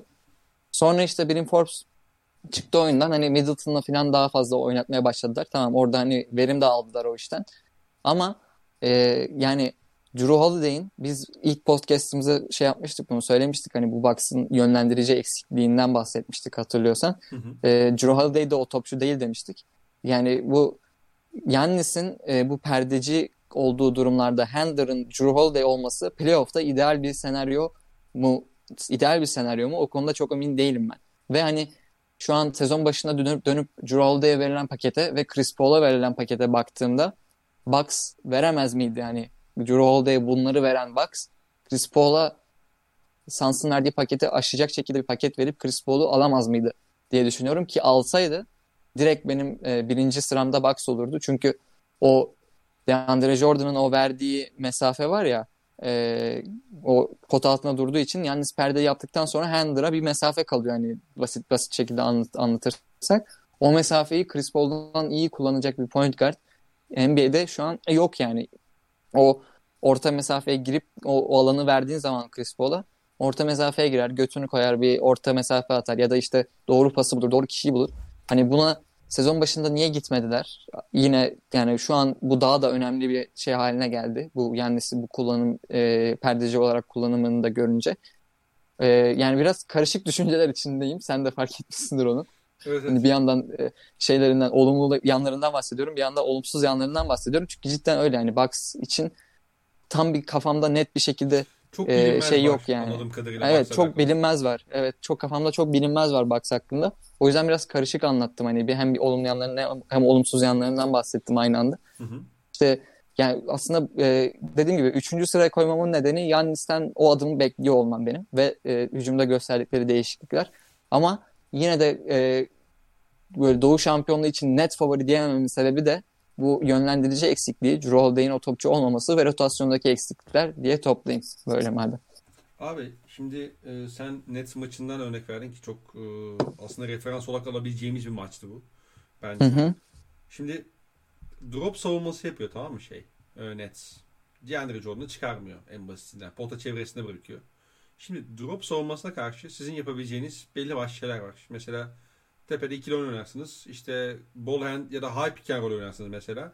Diyelim ki guardınız e, Damian Lillard, Stephen Curry gibi adamdır. Eee on beş metreden kurarsınız abi perdeyi, tamamen sallıyorum şu anda, ve o perdeyi kullanıp çat diye üçlükleri atarlar, tamam mı? Ve bunu böylece şut, böyle şutlarla cezalandırabilirler. Ya da sizin elinizde Chris Paul gibi adam vardı ve bu drop savunmasında orta mesafeye girerek, özellikle o sağ dirseğe girerek ee, şeyle bitirir. Ne derler? Hani orta mesafe şutla bitirir ya da bahsettiğin gibi rotasyonun geldiğini çok iyi okuyup, nereden geldiğini çok iyi okuyup en doğru pası verebilir. Bir de bu oyuncuların yapabileceği şöyle bir durum var abi. Drop savunmasına, drop savunması demek, rakibinize özellikle böyle bir oyuncu varsa bir alley-oop tehdidi de oluşturuyor demek abi. Yani sen atıyorum Damian Lillard oynadın, James ya da James Harden'ı oynadın ya da işte atıyorum Chris Paul oynadın ve Yannis'i perdeci kullandın. Şimdi rakip ikili sıkıştırma geçse diyelim ki ball handler'a, şey problemi var. Yannis dördü üçü yönetecek. Yani ve Yannis'in karşısına rotasyon getireceksin. Yani onu, onu savunmak kolay değil. Hani Yannis olağanüstü, ya inanılmaz bir pasör değil ama iyi pasör. Ee, dört üçleri fena yönet, yönetmez bence. Yönetmiyor bence de yani. Şimdi drop savunması yaptın diyelim. Bahsettiğim gibi işte high pick and roll'de çat diye bir üçlük atabilir. Yannis'i e, bir alley-oop tehdidine dönüştürebilir ki Giannis Antetokounmpo'da alley-oop tehdidine dönüşmeyecekse kim dönecek yani bu ligde? Tek seçenek switch kalıyor, tamam mı? Şimdi diyelim ki şimdi Bucks'ın sadece sorununu Chris Paul çözmeyecekti bence. Ama diyelim ki sen switchledin, tamam mı? İşte Chris Paul de switchledin, Lillard de switchledin falan filan. Ya da işte bu işte bahsettiğimiz işleri şey de yapıyor diyelim. Ee, Jrue Holiday de yapıyor diyelim. Ve dedin ki ben bunu switchliyorum. Abi senin rakibi switchleyemeyecek şekilde bir hücum tehdidi oluşturman lazım sahada. Yani olabildiğince iki, daha fazla ikili oynayabilen, daha fazla top yönlendirebilen adamla sahada kalman lazım. Şimdi şöyle açayım. Milwaukee Bucks konferans yarı finalinde yine gitti bu sezon Miami Heat ile eşleşti. Tamam mı? Miami Heat şunu yaptı. Hani geçen sene bunu fazla yapmadılar. Hani biraz farklı kullandılar ama ama diyelim ki bu sene şöyle bir şey yaptı. Ee, Eric Spoelstra dedi ki ben Bam Adebayo'ya veriyorum Yannis'e. Ee, Jimmy Butler'a, işte Chris Middleton'a veriyorum. Ve işte kim var başka diyelim. Ee, Iguodala'ya da şey verdim. Neydi o şeyin ismi? Jrue Holiday'e verdim, tamam mı? E tamam, bitti. Ben her şeyi istediğin gibi switchleyebilirim abi. Ya da Jrue Holiday'i mesela perdenin altına geçip onu bir skorere çevirebilirim ve Jrue Holiday biliyoruz ki özellikle top, topla oynayıp işte pull-up şutlara kalktığında öyle aman aman bir tehdit değil. Yani gözünü korkutacak bir tehdit değil. Şimdi e, ikili oyunda en doğru seçeneği yapmıyor. E, inanılmaz bir çekim gücü de yok. Atıyorum işte Lillard gibi ya da hani Durant gibi falan böyle. E, hani switch'ten sonra işte atıyorum mesela Westbrook gibi acayip delici bir adam da değil. Tamam mı? E, tamam abi, ne ki yani daha ne? E, tamam. E, ben senin hücumunu zaten sınırlandıracağım ki. Sen gideceksin yani mesela posta top vereceksin. Benim en çok benim en çok keyif alacağım bir şey olacak yani Eric Spoelstra olarak. En çok isteyeceğim şey o zaten. Atıyorum. Ya da işte bunu Boston'da yapabilir. Tatum, Brown ve Smart var adamın. Evet. Yani dolayısıyla hücum bir yere yine tıklanacak. Yani Bas, işte Bucks bu sene biraz daha fazla orta mesafe atıyor. Yani maç başına geçen sezona nazaran yaklaşık dört tane falan daha fazla deniyorlar. İşte bu bahsettiğin Yannis'i perdeci olarak kullanmanın e, sonuçlarından biri de o. Biraz da Jrue Holiday ve Bobby Portis gibi oyuncuların eklenmesinin de yine sonucu bu. Hani Bobby Portis de böyle alıyor işte e, atıyorum işte sağ dirsekten bir jab step orta mesafe falan deniyor. Tamam, biraz hani e, Budenholzer e, biraz daha pragmatist yaklaşıyor bence hücumda. Ama hı hı. yetmiyor abi. Yetmez yani. Sen hücumu maksimize ettiğin zaman savunmadan veriyorsun. Savunmayı maksimize etmek istesen bence bir kere maksimize edemeyeceksin. Edemiyorsun. Bence Bucks'ın Brook Lopez bir... sahada olduğu sürece maksimize, yani playoff'ta en azından maksimize etmeleri zor bence de. Ya evet. İşte Yannis'i beşe atmak iyi bir fikir. Ben buna katılıyorum. Ama Yannis'i beşe at, atabilmen için bunu sağlayacak forvet oyuncularına ihtiyacın var senin. Bucks'ın öyle forvet oyuncusu yok. Bucks'ın şu anda Middleton dışında evet, Torrey Craig var. Yani Brad Stevens, Nick Nurse, ondan sonra Eric Spoelstra hayal düşünüyordu ya, ulan şundan bir Torrey Craig'i sahaya atsam atsa da ben buna böyle ağzına sıçsam diye bekliyor yani. Ama başka adam yok ki. Başka adam yok yani. Evet. Bryn Forbes'la işte ne bileyim D J Augustine'le falan sahada kalmak kal yani bunları sahaya atmak zorunda olmak diyeyim. Ee, çok fazla eksi yazıyor. Ha. Bucks'ı özel kılan ne? Mesela Mesela e, N B A'de bakın abi, genelde ligin en tempolu takımları, ligin en kötü savunma takımları oluyor, tamam mı? Bunun belli başlı şeyleri var. Çünkü oyunu koş koşa çeviriyorsun. Koş koşa çevirirken şimdi pozisyon sayısı çoğaldığı için kötü şut sayısı da çoğalıyor. Ve dolayısıyla sen geçişlerde çok fazla işte hani e, ha hu şuta gittiğin zaman bu da rakip için bir geçiş şansı demek. Ve dolayısıyla rakibin geçişte yakaladığı şutların kalitesi senin yakaladıklarından daha fazla oluyor demek bu, tamam mı? Neyse. Bucks'ta bu durum farklı. Neden? Çünkü Bucks geçişi yakaladığı zaman, en ufak bir avantaj yakaladığı zaman ölümcül bir takım abi. Ölümcül yani. Bucks'ın yarı geçiş ya da tam geçişlerde ben tahmin etmiyorum ki oradan kaliteli bir şut çıkmasın. Ya Yannis pota çevresine bitiyor. Hani direkt smaç diyor. Ya çizgiye gidiyor ya da köşede Brook Lopez'i falan buluyor. Ya da Middleton çat diye tepeden üçlü atıyor. Hani Bucks ölümcül bir geçiş takımı olduğu için ta- şey tabanı çok yüksek bir takım. Ee, ben iki sezon önce o standarda, o tabana çıkma ihtimalinin çok düşük olduğunu düşünüyordum. Özellikle Doğu'da. Ve o yüzden hani işte bu Toronto'yu kaybettiler ya konferans finalinde. Ben dedim ki Bucks tamam yani aldı. Yani hatta finalde de Golden State oynuyor. Durant olmazsa şampiyon olurlar falan diyordum. Bütün diğer defolarına rağmen. Ama hem Bucks o kusursuz seviyede değil artık. O standart biraz düştü. Burada Michael Brogdon'un gidişinin de etkisi var. İşte hani Bledsoe'ya Bledsoe'ya geçen sene daha fazla rol vermek zorunda olmanın da bir sebebi var. Hem rakiplerin bunu biraz daha alışmasının sebebi var falan. E bak bu sene kadrosu daha kötü abi bence. Yani şeye rağmen söylüyorum bunu. Jrue Holiday Bledsoe'dan tabii ki daha iyi bir şey basketbolcu. Ama sen orada George'u da kaybettin mesela. George'u senin için evet. önemli bir tamamlayıcı parçaydı. Bench'ten getirdiği önemli bir parçaydı. Forvet'e ekleme yapamadın. Tamam Cirol'da yattın ama playoff'ta sahaya attığın oyuncu bir kere sayısal anlamda eksildin abi. Hani iki tane adam verdin, yerine bir tane adam aldın. Düz mantık. Ve aldığın adam inanılmaz olağanüstü fark yaratmıyor ya da senin en önemli ihtiyacını gidermiyor. Chris Paul olsa farklı konuşursun. Ya da başka bir oyuncuya gidebilse farklı konuşurdun. Ama e işte abi kalıyorsun bir yerde. Ya belki bunun e, bir avantajı şey olabilir. Hani Budenholzer'ın sürekli biz playoff'ta e, rotasyonu hala geniş kullanmasını da eleştiriyor, eleştiriyoruz ya. Hı hı. Hani daha işte Giannis'i az oynatıyor, Middleton'ı az oynatıyor. Hala işte e, ne bileyim kim vardı geçen sene bunun gereksiz süre verdiği. Şu an aklıma gelmiyor. Hani gereksiz oyunculara gereksiz süre veriyor diye eleştiriyorduk ya. Belki yani bu sene o hatasından dönmesine zorun, zorunlu kılar belki bu rotasyon. Yani belki o, o açıdan bir avantaj sağlayabilir. Ama yine de yani en azından bir, bir iki tane bench'ten cidden atıp da sana playoff'ta yarar sağlayabilecek oyuncun olması gerekirdi. Yani şu an e, Bucks'ın altıncı oyuncusu, bench'ten getirdiği en iyi oyuncusu Pat Connaughton yani. O büyük yani sıkıntı yani. Bir yandan avantaj bir yandan sıkıntı. Abi e, geniş rotasyon kullanımıyla alakalı Budenholzer'ı eleştirmekte bir beis görmüyorum. Ya da yani Nisan Antetokounmpo'yu belli dakikalar da, belli dakikanın üzerine oynatmama şeyini anlıyorum da. Bence bunun içinde yani Nisan Antetokounmpo'nun da kendi şeyi var. E, sebepleri var diyeyim. Çünkü abi abi yani Nisan Antetokounmpo çok yoruluyor. Çünkü her pozisyonda inanılmaz efor kay- şey yapıyor sahaya. Özellikle ekmeğini taştan altında çıkarıyor ya evet.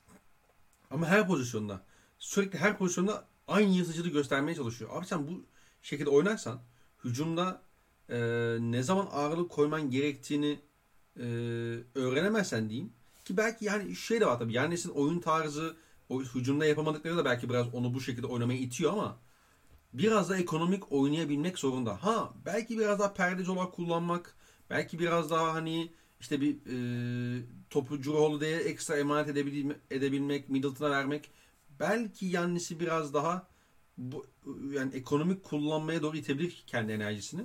Ama işte bunu biraz öğrenmesi lazım. Yani biraz daha tabii şut menzilini geliştirmesi gerekiyor. Ee, en nihayetinde. Yani ekonomik kend- kullanabilmesi için kendi şeyini. E, enerjisini diyeyim. Ama bu işte bu biraz da bence Budenholzer'ın yanı sıra bence şeylerle alakalı. Ee, Yannis'in hücumda sürekli aynı eforu sarf etmeye çalışmasıyla ve her pozisyonda aynı yırtıcılıkla oynamaya çalışmasından da kaynaklı diye düşünüyorum. Doğru. Evet. O, o da bir etken. Evet. Geçelim mi Doğu takımlarına? pardon. Pardon. Geçelim. Pardon, özür diliyorum. Batı takımlarına. Geçelim. İki tane Batı takımı kaldı demek ki ikimizde de. Tabii ki. Yani ben en, ben en azından ona yordum yani. Doğuları eleyince, Doğu takımları eleyince. E, Brom herhalde ikimizin de ikinci sırasında Clippers var. Evet. Clippers var. Clippers. Girelim. Gireyim mi? Sen mi gireceksin? Sen buyur tabii canım. Sen buyur. Hı, tamam. Clippers'ı neden ya... Doğu'daki diğer takımların üzerine koydun? Neden Lakers'ın altına koydun?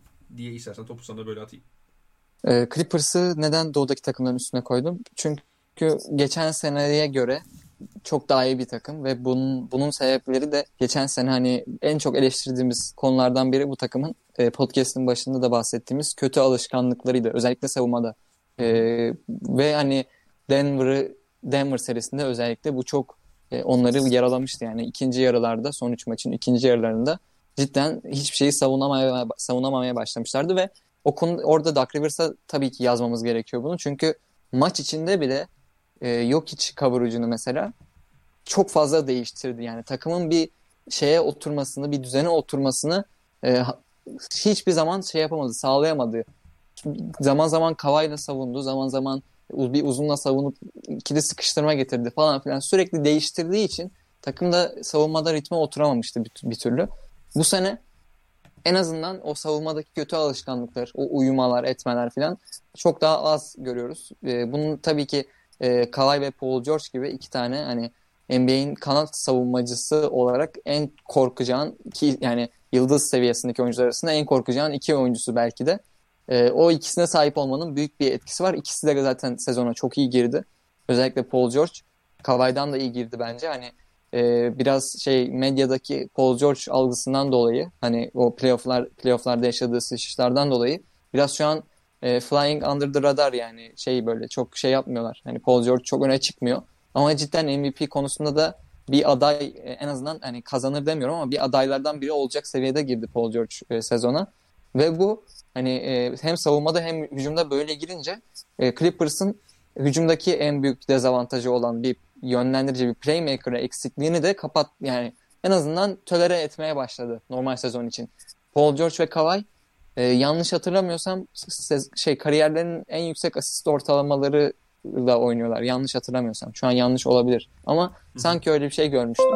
Ee, bunun sebeplerinden biri de yani ikisinin de Ty- Tyron'u şeyi görüyorsun, yani ikisine de özgürlüğü vermiş sahada. Hani bu takımın en iyi ikinci oyuncusunun onlar olduğunun farkında. Yani ligdeki her takıma e, eşleşme dezavantajı getirdiklerinin farkında.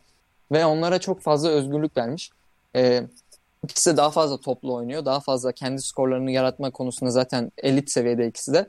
Ve playmaking konusunda da e, bu sene ikisinin de biraz daha üstüne koyduğunu görüyoruz. E, bu da zaten Clippers açısından bahsettiğimiz, geçen sene bahsettiğimiz en büyük ikinci sorunda bir yönlendirici, bir playmaker sorunu olduğu için e, onu da bir şey, bu şekilde halledince e, ve hani Ibaka'nın eklenmesi Harrell'ın yerine, e, Ibaka'nın da o şey e, bir şut atabilen uzun olarak alan açabilmesi Paul George ve Kawhi Leonard'da cidden bunu Clippers'ın hücumunu Ee, yani tarihi bir seviyeye çıkardı neredeyse. Yanlış hatırlamıyorsam verimlilikte e, sezon genelinde e, yine Dallas'ın geçen seneki rekorundan da üst seviyedeler yanlış hatırlamıyorsam. Tabii bunda e, çok anormal üçlük atıyorlar. Onun da etkeni var. yüzde kırk iki ile mi ne atıyorlardı yan, yine yanlış hatırlamıyorsam. Bu yüzde kırk bir nokta altı. Hani, Ligin, lig yani, tam, aynen yani bu, bunun da çok büyük sebebi etken. Bu da çok büyük bir etken. Yani sürekli böyle atabilecekler mi? Bu şeyi koruyabilecekler mi? O zor. Evet ama yine de hani temelinde hani bu üçlük sokmuka iyi üçlük sokmasalar da yine gayet iyi bir hücumları olacaktı bu sene. Çünkü anlattığım sebeplerden dolayı Paul George ve Kawhi Leonard'ın e, bir, bir, bir seviye daha üstüne koymalarından, yani gerçi Paul George eski haline döndü diyelim. Hani o Oklahoma'daki son sezonuna biraz daha e, benzi, benzeyen bir oyunu var şu anda. E, onu, bunlar sayesinde cidden durdurulamaz bir hücuma sahipler. Ee, savunmada da o uyumalar, o kötü alışkanlıklar ortadan kalkınca ve hani e, Kawhi ile Paul George'un cidden ligdeki her takıma çok büyük eşleşme dezavantajı getirmesini düşününce benim için doğudaki herhangi bir takımdan çok daha büyük bir favori, favori Clippers. Ee, şimdi kesinlikle katılıyorum. Kesinlikle katılıyorum. Ee, burada şey var abi, Paul George ve Kawhi Leonard, sen işte hani e, şeyden bahsetmiştin, işte en çok asist yaptıkları e, sezonlarını yaşıyorlar kariyerlerinde demiştin. İkisi de maç başında beş nokta dört asist yapıyor abi. E, bu oldukça değerli bir rakam. Özellikle Paul George'un oyununu biraz daha e, değiştirmesi, oyuna biraz daha o şeyini katması ki Paul George bu arada her zaman iyi bir pasördü. Yani O K C'de de çok iyi bir pasördü aslında bence. Ama hı hı. Şimdi iyi pasörlükle sürekli doğru seçim yapmak arasında tabii ki bir şey yok. Hani tabii ki bir bağlantı var ama her zaman çok iyi pasör olmanız ya da yetenekli pasör olmanız sizin sürekli doğru seçim yapacağınız anlamına gelmiyor. Paul George tabii ki mesela çok top kaybediyor aslında. Ama bu biraz normal. Şimdi Paul George'un bu top kaybını topla yapması, daha fazla oynuyor çünkü. Evet, çok daha fazla hücumun merkezine oturuyor. Ee, çok daha fazla şey yapıyor, ne derler? Hani e, takımın ana karar vericisi gibi oynuyor. Ana yönlendiricisi gibi oynuyor. Bu, dolayısıyla bu normal. Şimdi Clippers'la alakalı benim endişem şu abi. Clippers yüzde kırk bir nokta altı ile üçlük atamadığı anlarda ne yapacak? Çünkü Clippers'ın oyunu çok fazla şuta dayalı. Ee, geçen şimdi üç sayının şöyle tabii ki güzel bir yanı var. Siz iyi şut atıyorsanız bir yana siz hakikaten momentumu tamamen ele geçirip işte çok kısa sürelerde yirmi üç atıyorum işte on sekiz iki tarzı seriler yakalayıp maçı bir anda koparabiliyorsunuz, tamam mı? Ama abi üç sayının e, şeyi de bu bir, biraz da hani e, madalyonun diğer kısmı da aslında tam tersi senaryosu. O şutlar girmemeye başladığında biraz daha rakip size o şut kalitesini bir şekilde, yani iyi şut atmanızı bir şekilde engellediğinde işte savunmadaki farklı şemalarıyla vesaire siz Clippers olarak ne yapacaksınız? Çünkü abi Clippers çok fazla şuta dayalı olduğu için da, pek şeye gitmiyor. Çizgiye gitmiyor mesela. Abi Paul George mesela topla çok fazla oynuyor. Haşır neşir. Abi maç başına sadece dört nokta dört defa çizgiye gidiyor. Clippers bunun, olarak... bunun sebebi Clippers'ın en büyük eksikliklerinden biri olan deli, delici eksikliği. Yani Paul George da Kawhi da çok fazla içeriye delicilikleri ün kazanmış oyuncular olmadıkları için ve takımda onlar dışında da bir delici olmadığı için e, biraz Hı-hı. yani dediğin gibi şuta çok bağlılar. Yani potaya yaklaşmada cidden sıkıntı yaşıyorlar çok fazla. Evet. Ee, ha bu seviyede şut atmaya devam ederlerse bu onların işte çok yani e, tabii ki verimli hücum etmelerine yol açacak ve bu dolayısıyla geriye koşmalarda işte e, hani bir sorun yaşamamalarına yol açacak aslında. Çünkü şut, hücumda şut sokmuş oluyorsun ve hani geriye koşmuş oluyorsun en nihayetinde. Ama yani çok basit bir şey. E, bir matematik değil, çok basit bir mantık. Ama abi işte şey var. Lakers'ı oynadın diyelim konferans finalinde. Başladın oynuyorsun. Lakers baktı olacak gibi değil. değil. Dedi ki Anthony Davis'i beşe atıyorum ben. Ki Davis'i beşe atacak formülleri var, çözümleri var yani şeyin. Lakers'ın. Hı hı. Opsiyonları var. Senin şeyini elinden aldı. Seni çok daha fazla bire bire dökmeye başladı. Sen burada mesela nasıl cevap verebileceksin? Benim Clippers'la alakalı hala soru işaretim. Clippers'ın şu anda bize gösterdiğinden ne kadar daha iyi oynayabileceği. Benim endişem bu. Mesela Lakers'la o bir adım daha var. Bence var en azından. Onu da birazdan açıklarız. Ama işte ben Clippers'ta o ekstra bir adım görmüyorum. Sanki Clippers şu anda tavanı bu gibi. Ve bence Lakers bu tavana çıkabilir. Hatta bu tavanı biraz daha aşağı çekebilir. Yani sen Lakers, neden Lakers'ın altına koydun demiştin. Yani sen açıkladın benim neden Lakers'ın altına koyduğumu. Yani bunlara ek olarak e, az önce söylediğim delici ve yönlendirici problemini hala bence tam çözmüş sayılmazlar. Çünkü playoff'ta illa Paul George ve Kawhi Leonard'dan e, tamamen bu işi yük, yüklenmelerini istemez. Yani istersen o iş biraz sıkıntıya gire, girebilir yani playoff'ta. Evet. Çünkü playoff'taki ortam daha farklı. Mesela Paul George'un geçen sene yaşadığı sorunları hatırlıyoruz. Yani Hı-hı. o panyanın kenarına attığı üçlükler, işte yaptı, yaptığı saçma sapan top kayıpları falan filan. Hani playoff ortamında sen bu beş asistleri işte hani as- asist rakamını boş ver. Hani bu yönlendiriciliği, bu playmaking'i bu iki oyuncudan bekleyebilecek misin ve alabilecek misin? Bu da benim çok büyük bir soru işareti oluşturuyor kafamda. Bu yüzden de Lakers'ın Lakers seviyesinde olduklarını düşünmüyorum ama yani doğudaki takımlardan da iyiler bence. Ya Clippers'le alakalı olumlu yönlerden biri de şu aslında. Ben zaten ilk geldiğinde de dedim ki inanılmaz yani gerçekten iyi hamle. Çok E, sessiz sedasız çok iyi iş yaptı demiştim. Abi Nicolò Batum. Hı hı. Çünkü abi Nicolò Batum özellikle Kawhi ya da Paul George o ilk ikili oyunu tepede ya da forvet oynadıklarında topu bak ne zaman Batum'la buluşturuyorlar buluşturduklarında diyelim pick and roll çıkışında Batum sürekli doğru kararı veriyor. Yani şut atması gerektiği yere şut atıyor. Penetre yapması gerektiği yere penetre yapıyor. Penetreden sonra da yine doğru şutu buluyor. Şimdi Batum gibi bir tane İkincil yönlendirici, üçüncül yönlendirici siz ilk beşe attığınızda sizin asist rakamlarınız da yukarıya çıkıyor. Sizin e, pas kaliteniz de, şut kaliteniz de yukarıya çıkıyor. Ve bu dolayısıyla sizin şeye e, ne derler? E, sizin üç sayı yüzdenizin de aslında yukarıya çıkmasına yol açıyor. Batum inanılmaz değerli bekliyorum. Hakikaten yani şöyle bir bence bu istatistik çok güzel anlatıyor. Abi Batum şu ana kadar maç başına iki nokta asist yapıyor. Tamam. iki nokta altı asist yapıyor. Clippers'ta. Hı hı. Sadece nokta yedi top kaybediyor abi. Yani ve bu ve bu tabii ki bence çok güzel gösteriyor Batum'un aslında bu takıma ne kadar oyuna akıl kattığını. Ee, ve ve hani Lu'ya Lu'ya pardon. Lu'ya orada bir krediyi vermemiz lazım bence. Cidden çok böyle yerinde kullanıyor yani Batum'u bu şu ayaklara artık gitmeyen iyice e, fiziksel olarak iyice defekleri olan Batum'u ancak bu kadar verimli kullanırsın yani. Bu yüzden evet, Doğu'ya evet. kredi verelim orada. Tabii tabii yani Tranlu'nun zaten hani sen de öyle düşünüyordun diye biliyorum. En azından Kıbrıs'tan daha iyi bir e, şey olacağını yani bu çok büyük bir şey değil zaten. N B A'de hani çok büyük bir başarı apoleti değil Doc Rivers'tan iyi koç olmak ama yine de evet bazı belli başlı şeyleri değiştirdiği ve iyi yaptığı ortada. Yani bir kere Clippers böyle inanılmaz tempo kasmıyor mesela. Geçen sene biraz böyle oyunu koş koşa çevirdiği anlar oluyordu e, Clippers'ın. Ondan biraz tıraşlamışa benziyorlar. Tıraşlamışa benziyorlar. Ee, ama işte hani bunun bir üstü var mı Clippers'ta? Benim soru işaretim bu takımla alakalı bu. Bence yok. Bence yok.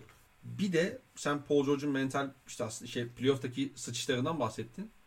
O mental bariyeri aşıp aşamayacağını playoff'ta bence bir görmek lazım. Yani Paul George'un neredeyse hani M V P olduğu, işte M V P sıralamasında e, finale kaldığı sezon, işte O K C'deki son sezonunda bile Paul George'un işte Portland serisinde, hatta normal sezon içerisinde de biraz o mental anlamda e, yani inişler çıkışlar yaşadığını hatırlıyorum ben bir Oklahoma'lı olarak.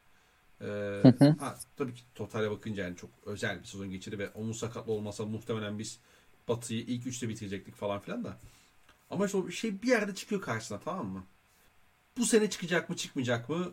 İşte Paul George'un gerçekten seviye atlayıp atlayamadığını orada göreceğiz bence.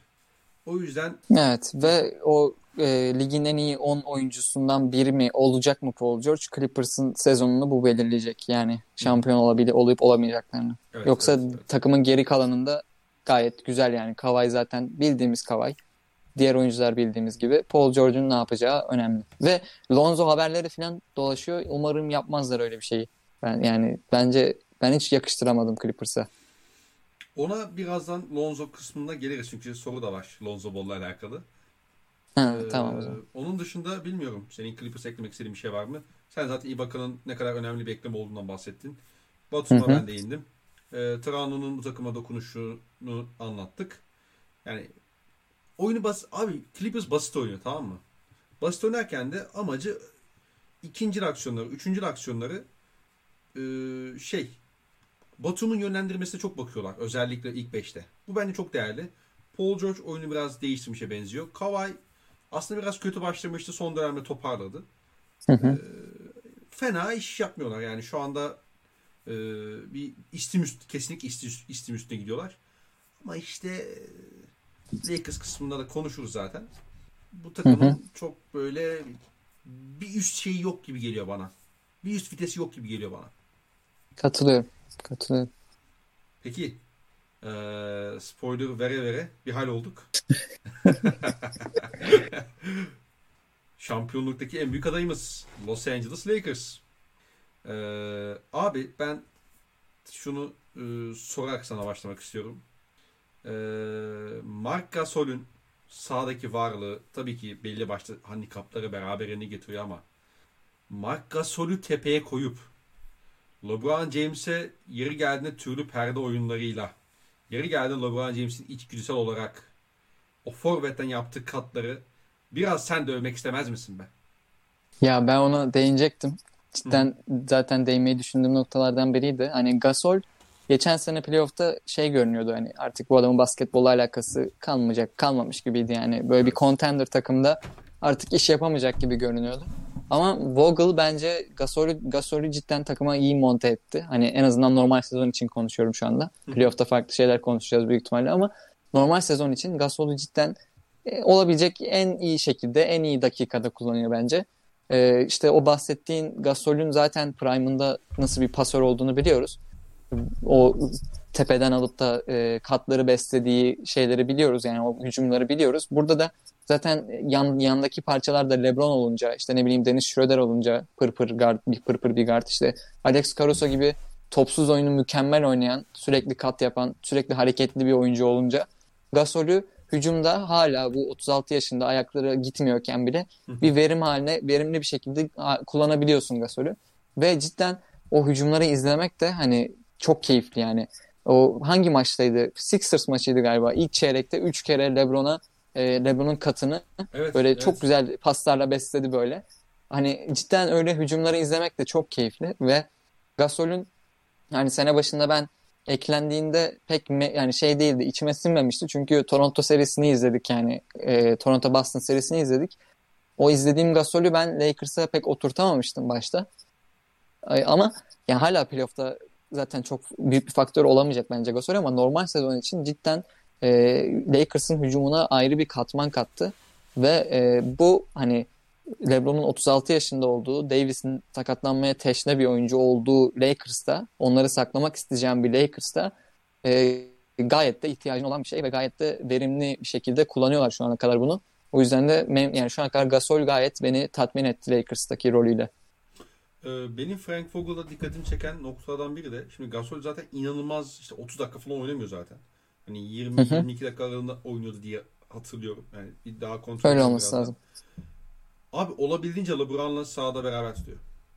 Ee, bunun işte az önce bahsettik zaten. LeBron James'le iki oynadıkları aslında o hani ikili oyunlar. Hani bizim bildiğimiz klasik işte pick and roll değil de işte hani LeBron'un forvetten özellikle o yaptığı katlar ve Gasol'ün tepeden onu beslemesi yani. Ee, abi Gasol açık ara takımında en çok asist yaptığı oyuncu LeBron James biliyor musun? Açık ara hem de. Boston maçından önce bakmıştım ben. Hı hı. Maç başına nokta sekiz asist yapıyor abi LeBron James'e Marc Gasol. Bu sezon. Maşallah. Açık ara yani. Diğer en ondan sonra gelenler işte nokta üç Deniz Şöler falandı. Şimdi bunun şöyle artıları var. Abi topla üzerine gelen, topla potaya giden LeBron James'ten daha büyük bir tehdit varsa topsuz potaya giden LeBron James, tamam mı? Bu çok iki kere iki dört. Gasol bunu kusursuz sağlıyor. Ve Gasol'ün yaptığı en önemli artadan biri de şu. Bir de Gasol bu sene abi üç, Gasol'ü üçlükle at, Frank Vogel demiş yani abi atacaksın demiş, tamam mı? Hemen bir rakamı da yanlış olmasın söyleyeyim. Şimdi Gasol bu sezon şu ana kadar on dört buçuk dakika sahada kalıyor. Yani deniyor yani fazla denemiyor ama at, on dört buçuk yani, dakika mı? on dokuz buçuk. Az abi. Ha on dokuz buçuk ha tamam.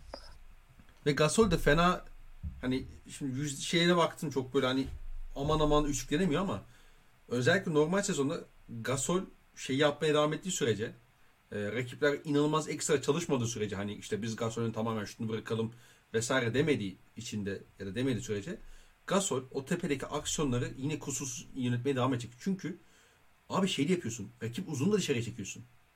Yani Embiid'le oynuyorsun mesela. Embiid'i dışarıya çekiyorsun sen. Ya da atıyorum ne bileyim işte Ibaka'yla oynuyorsun. Ibaka'yı dışarıya çekiyorsun. İşte dolayısıyla pota altındaki o çember kurucusu da dışarı çıktığı için ve LeBron James de o katları olağanüstü düzeyde, olağanüstü zamanlamayla yaptığı için o ikili oyunları çok böyle normal sezonda diyeyim en azından öyle şart düşeyim. Ee, pek savunmana ihtimal yok. Bir de abi benim şeyle alakalı e, Lakers'la alakalı en dikkatimi çeken noktadan biri de LeBron bayağı üçüncü vitese takılarak şu anda gemiyi limana yanaştırıyor. Adam lay lay lom takılıyor abi. Hakikaten yani Gasol'e işte dediğimiz gibi o ikili oyunlar oynuyorlar. Deniz Şöler'e bazen yeri geldiğinde tamamen şey veriyor. Hani direksiyonu veriyor. Al sen yönet takımı diyor. Ki bu Deniz Şöler'in yüzdelerine biraz olumsuz yansıdı. Hani geçen sene yüzde otuz sekiz hı hı. civarında üçlük atmıştı Deniz Şöler. Bundaki temel nokta neredeyse çoğu kararı şey Chris Paul'un vermesinden kaynaklıydı. Yani Deniz Şöler daha kaliteli şutlar seçiyordu diyeyim. Bu sene biraz daha LeBron hani daha böyle vites, üçüncü vitesi takıldığı için gidiyor işte zayıf köşede duruyor, forvette duruyor falan. Deniz Şöler'e daha fazla hani saçmalama özgürlüğü veriyor ve Deniz Şöler'e siz o saçmalama özgürlüğü verdiğiniz zaman iki der iki tane saçma üçlükler onları da kaçırır genelde ve o da yüzdelerine olumsuz yansıyor. Yani bu çocukta da bu var. Bu çocukta da bu var işte yani. Ee, işte Davis'i tabii ki işte mid posta topla buluşturup onun e, birebirleri üzerinden skor üretiyorlar falan. Ve abi LeBron James çok daha fazla topsuz oynadığı ve e, catch and shoot sayıları yani maç başına daha fazla catch and shoot e, üçlüyle denediği için üç sayı yüzdesi de yüzde kırklara çıkmış durumda. Yani inanılmaz yani cidden. LeBron'a ben değineceğim birazdan. Neyse devam etsen. Adam minimum input'la maksimum output çıkartıyor abi. Olağanüstü verimli hücum ediyor.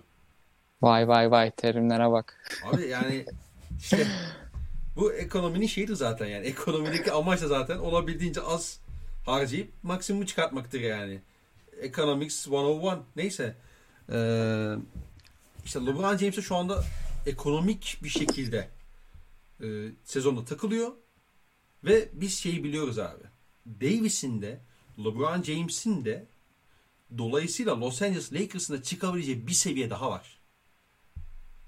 Ve Dennis Schroeder'in de inişli çıkışlı performanslar olmasına rağmen mesela Dennis Schroeder'in ben sana garantisini verebilirim abi. Playoff'ta çıkacak. En az yani bir seride en az iki tane bir playoff turunda diyelim. Bir playoff serüveninde iki tane üç tane maç çözer abi sana. Çıkar atıyorum mesela birinci turun dördüncü maçı iki bir önde Lakers. İşte diyelim ki Portland deplasmanına çıkıp o Portland maçını çözebilir sana. yirmi beş sayı, yedi asist falan yapıp böyle, tamam mı, saçma sapan bir yüzdeyle bir anda o maçı çözebiliyor. Yap, yaptı bunu ve yap, yapar da. Onun sıkıntısı işte üçüncü maçı çok kötü oynamıştır. beşinci maçı ortalama oynar falan. Yani istikrar problemi var en nihayetinde. Abi Lakers'ın bir üst, bir üstü daha var. Ve asıl mesele şu, hani sen de bahsettin işte Gasol'u aslında normal sezonda iyi bekleme. Gasol playoff'ta eksi yazsa bile bu Lakers'a koymayacak abi. Lakers'ın buna karşı koyabileceği hamleleri var. Yani birincisi koçu yapıyor bunu. Yani baktı, diyelim ki tamamen sallıyorum şu anda. Birinci turda Portland'la eşleşti yine Lakers. Damian Lillard ikinci maçta Gasol'un üzerine oynayarak sahanın dışına attı. Ve seriyi bir bire getirdi diyelim. İnanılmaz bir performansla.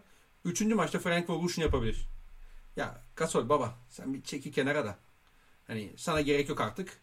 Ben Caruso'yla başlıyorum diyebilir. Yapıyor çünkü. Geçen sene kaç defa yaptı playoff'ta. Dolayısıyla evet. Hani Montrezl Harrell'ın da playoff'taki belli başlı yaşı, yaşatabileceği sıkıntıları e, da düşünüyorum ama bunları kompanse edebilecek bir takım bir, yani hem koçu var hem de oyuncu grubu var. Yani abi Anthony Davis inanılmaz bir faktör ya. Hani toparlayacak olursak Anthony Davis birçok birçok problemin çözümü Anthony Davis Lakers'ta. Yani özellikle işin savunma kısmında. Dolayısıyla ben evet. e, Lakers'ın inanılmaz kasmadan şu durumda olmasının N B A'nin geri kalanı için çok büyük bir sıkıntı olduğunu, çok büyük bir sıkıntı olduğunu düşünüyorum kendi adıma. Ve Lakers'ın LeBron'u bildiğimiz, geçen sezonki Lakers'ı da bildiğimiz için Davis'in de hani e, playoff performansı ortada, yani hem Pelicans'ta hem Lakers'ta. Bunları hep bildiğimiz için ben Lakers'ın bir seviye daha çıkabileceğini düşünüyorum ve bence o seviyeye N B A'de şu anda çıkabilecek başka bir takım yok. Belki Clippers. Ama Clippers'ın da işte bir üstünün olmadığını düşünüyorum ben. O yüzden yarım tık alta koyuyorum onları. Katılıyorum. Ee, Brom, senin Lakers'la alakalı eklemek istediğin şeyler varsa onları da alalım. Birkaç soru vardı. Onları da cevaplayıp kapatalım. Çünkü ya biz normalde All-Star beşlerini seçecektik ama yani... Ya benim yayına başlarken aklıma geldi, ulan biz büyük ihtimalle All-Star'ları yapamayacağız galiba, evet. Dedim ama hiç çaktırmadım hadi. Ya ben de ilk sen o şeyi yaptığında, hani bana mesaj attığında e, yayından önce WhatsApp'tan dedim acaba ulan All-Star'a sıra kalır mı? Biz konuşuruz çünkü. Dedim neyse dur yani kervanı yolda düzeriz. Ee, en azından denedik. Tabii ki tabii ki. Onu da başka yapıp Onda başka bir programa saklarız Brom yani. Programdan bol ne var? Aynen öyle. Los Angeles Lakers. Ee, benim sezon başından beri Lakers'ta en çok gözüme çarpan şey, hani bu biraz teknik kısmından uzak olacak evet ama hani oyuncularda bir şey özgüveni, özgüveni var. Biz şampiyon olduk özgüveni var. O çok belli oluyor. Hani şey bu LeBron'la Davis zaten ayrı bir seviyede. Onları katmıyorum buna. Ama işte K C P'sidir, Caruso'sudur, işte ne bileyim Markieff Morris kısa sürelerde Markieff Morris'dir. Hepsinde bir şampiyon olmanın getirdiği özgüven ve iyi, yani iyi bir playoff geçirmiş olmanın verdiği bir şey, tecrübe rahatlığı var. Ve bu hani zaten K C P ile Caruso e, çok iyi girmişti sezona üçlük yüzdeleri bakımından ve yani Caruso'nun oyuna kattığı diğer şeyler de zaten e, Lakers için çok değerli. E, o yüzdeler tabii ki öyle kalmayacak. Hani ikisi de yüzde ellinin üstünde atıyordu.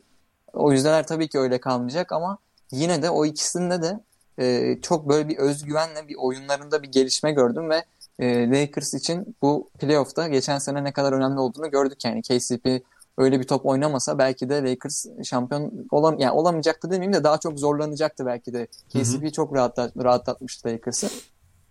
Bu seneye de öyle girmesi bu ikilinin e, cidden büyük umut, yani en azından rotasyon açısından, rotasyonun dördüncü beşinci oyuncuları açısından da bir e, umut katıyor Lakers için. LeBron'a sen değindin kısaca, hani hı hı. yüksek yüzdeli üçlük atmasından falan filan. Yani otuz altı yaşında on sekizinci sezonda bir, yani klişe bu muhabbetler artık biliyorum ama cidden benim aklım almıyor yani. Şu, bu M V P topu oynuyor olması şu an. Hani ben e, biraz LeBron, yani LeBron'u seviyorum ben doğal olarak çünkü N B A'yi takip etmeye başladığım yıllar benim iki bin on iki iki bin on bir finallerini hani hayal meyal hatırlıyorum o, o zamanlar. Tam iki bin on bir finallerini tam hatırlamadığım için de olabilir bu ama LeBron'a hep bir sempati duymuşumdur. Çünkü hani ben takip etmeye başladığım zamanlar maçlarda bu adam ligi domine ediyordu. Yani bunu açık açık söyleyeyim. Yani ben LeBron'u başarılı olmasını, şampiyon olmasını isteyen birisi olarak söylüyorum bunları şu an.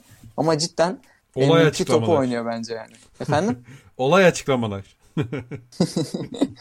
Yani şu an mesela LeBron'a M V P desem sen bana yok lan ne diyorsun falan der misin? Bence demezsin yani. Yok lan ne diyorsun oğlum? Ya şaka, tam güzel şakaydı da şimdi. Abi şöyle yani yok içle M V P'yi ben önde görüyorum.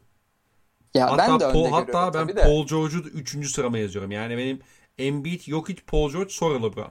Benim sıralamam bu.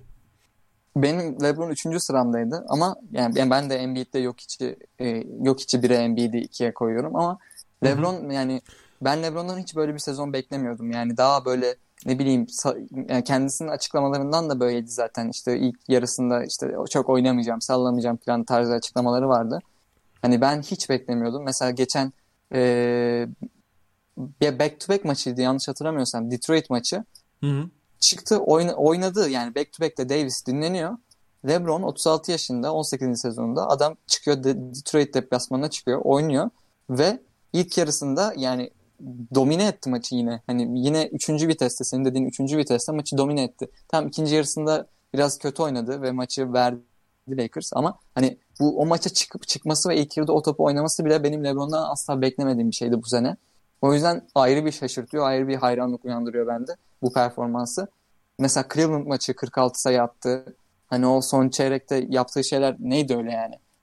O beni cidden LeBron çok büyüledi bu sezon. Ben Davis biraz yavaş girdi sezona. Hı-hı. Ama hani Davis'ten bunu bekliyorduk zaten. Hani ben yani ben şahsen bekliyordum en azından çünkü Ee, az önce de galiba Clippers'ı konuşurken söyledim. Hani sakatlanmaya teşne bir oyuncu. Evet. Davis. O yüzden kendini sakınarak oynaması gayet normal. Gayet beklediğim bir şekilde oynuyor. Bu Boston maçı belki de hani bu sezon en e, her şeyini ortaya koy- koyarak oynadığı maçtı. Yani ba- Lakers'ın kazandığı Bucks maçını izlemişsindir. E, o maçta Davis yürüyordu yani sahada. Davis o, o haldeyken takım ve herkes üçüncü vitesteyken Bucks'ı pek de zorlanmadan yendi Lakers. Yani bu cidden ligin geri kalanı için çok e, endişe verici e, bir, evet. bir olay. Yani mesela ben şeyi de anlamıyorum. Yani Anthony Davis'in yirmi sekiz yaşındasın galiba. Yanlış hatırlamıyorsam. Öyle miydi? Yani, yirmi yedi ya da yirmi sekiz. Ligdeki dokuzuncu senesini geçiriyor işte. iki bin on ikide girdi. Yani on dokuz yaşına girmiş olsa dokuz yani yirmi sekiz evet. Mesela sen Anthony Davis'in yani geçen sene şampiyon olmuşsun. Kassan böyle hani cidden çıkıp oynasan M V P'liğe oynama şansın var. Sen mesela Legacy'ne bir de M V P'lik eklemek istemez misin? Yani ne bileyim bu Davis'in bu kadar yavaş girmesi sezona, maçlarda dinlenmesi belli başlı maçlarda benim aklıma bu soruyu getirdi. Çünkü yani niye istemeyesin ki bir M V P'liğim olsun? Çünkü var yani azıcık kasarak oynasan Lakers zaten birinci bitirecek sezonu büyük ihtimalle sıralamada. Yani sen M V P olman, olman gayet normal yani gayet yüksek ihtimalle. Sen niye kasmazsın ki buna? Hani anlıyorum tamam. Az önce söylediğim sebeplerden dolayı anlıyorum.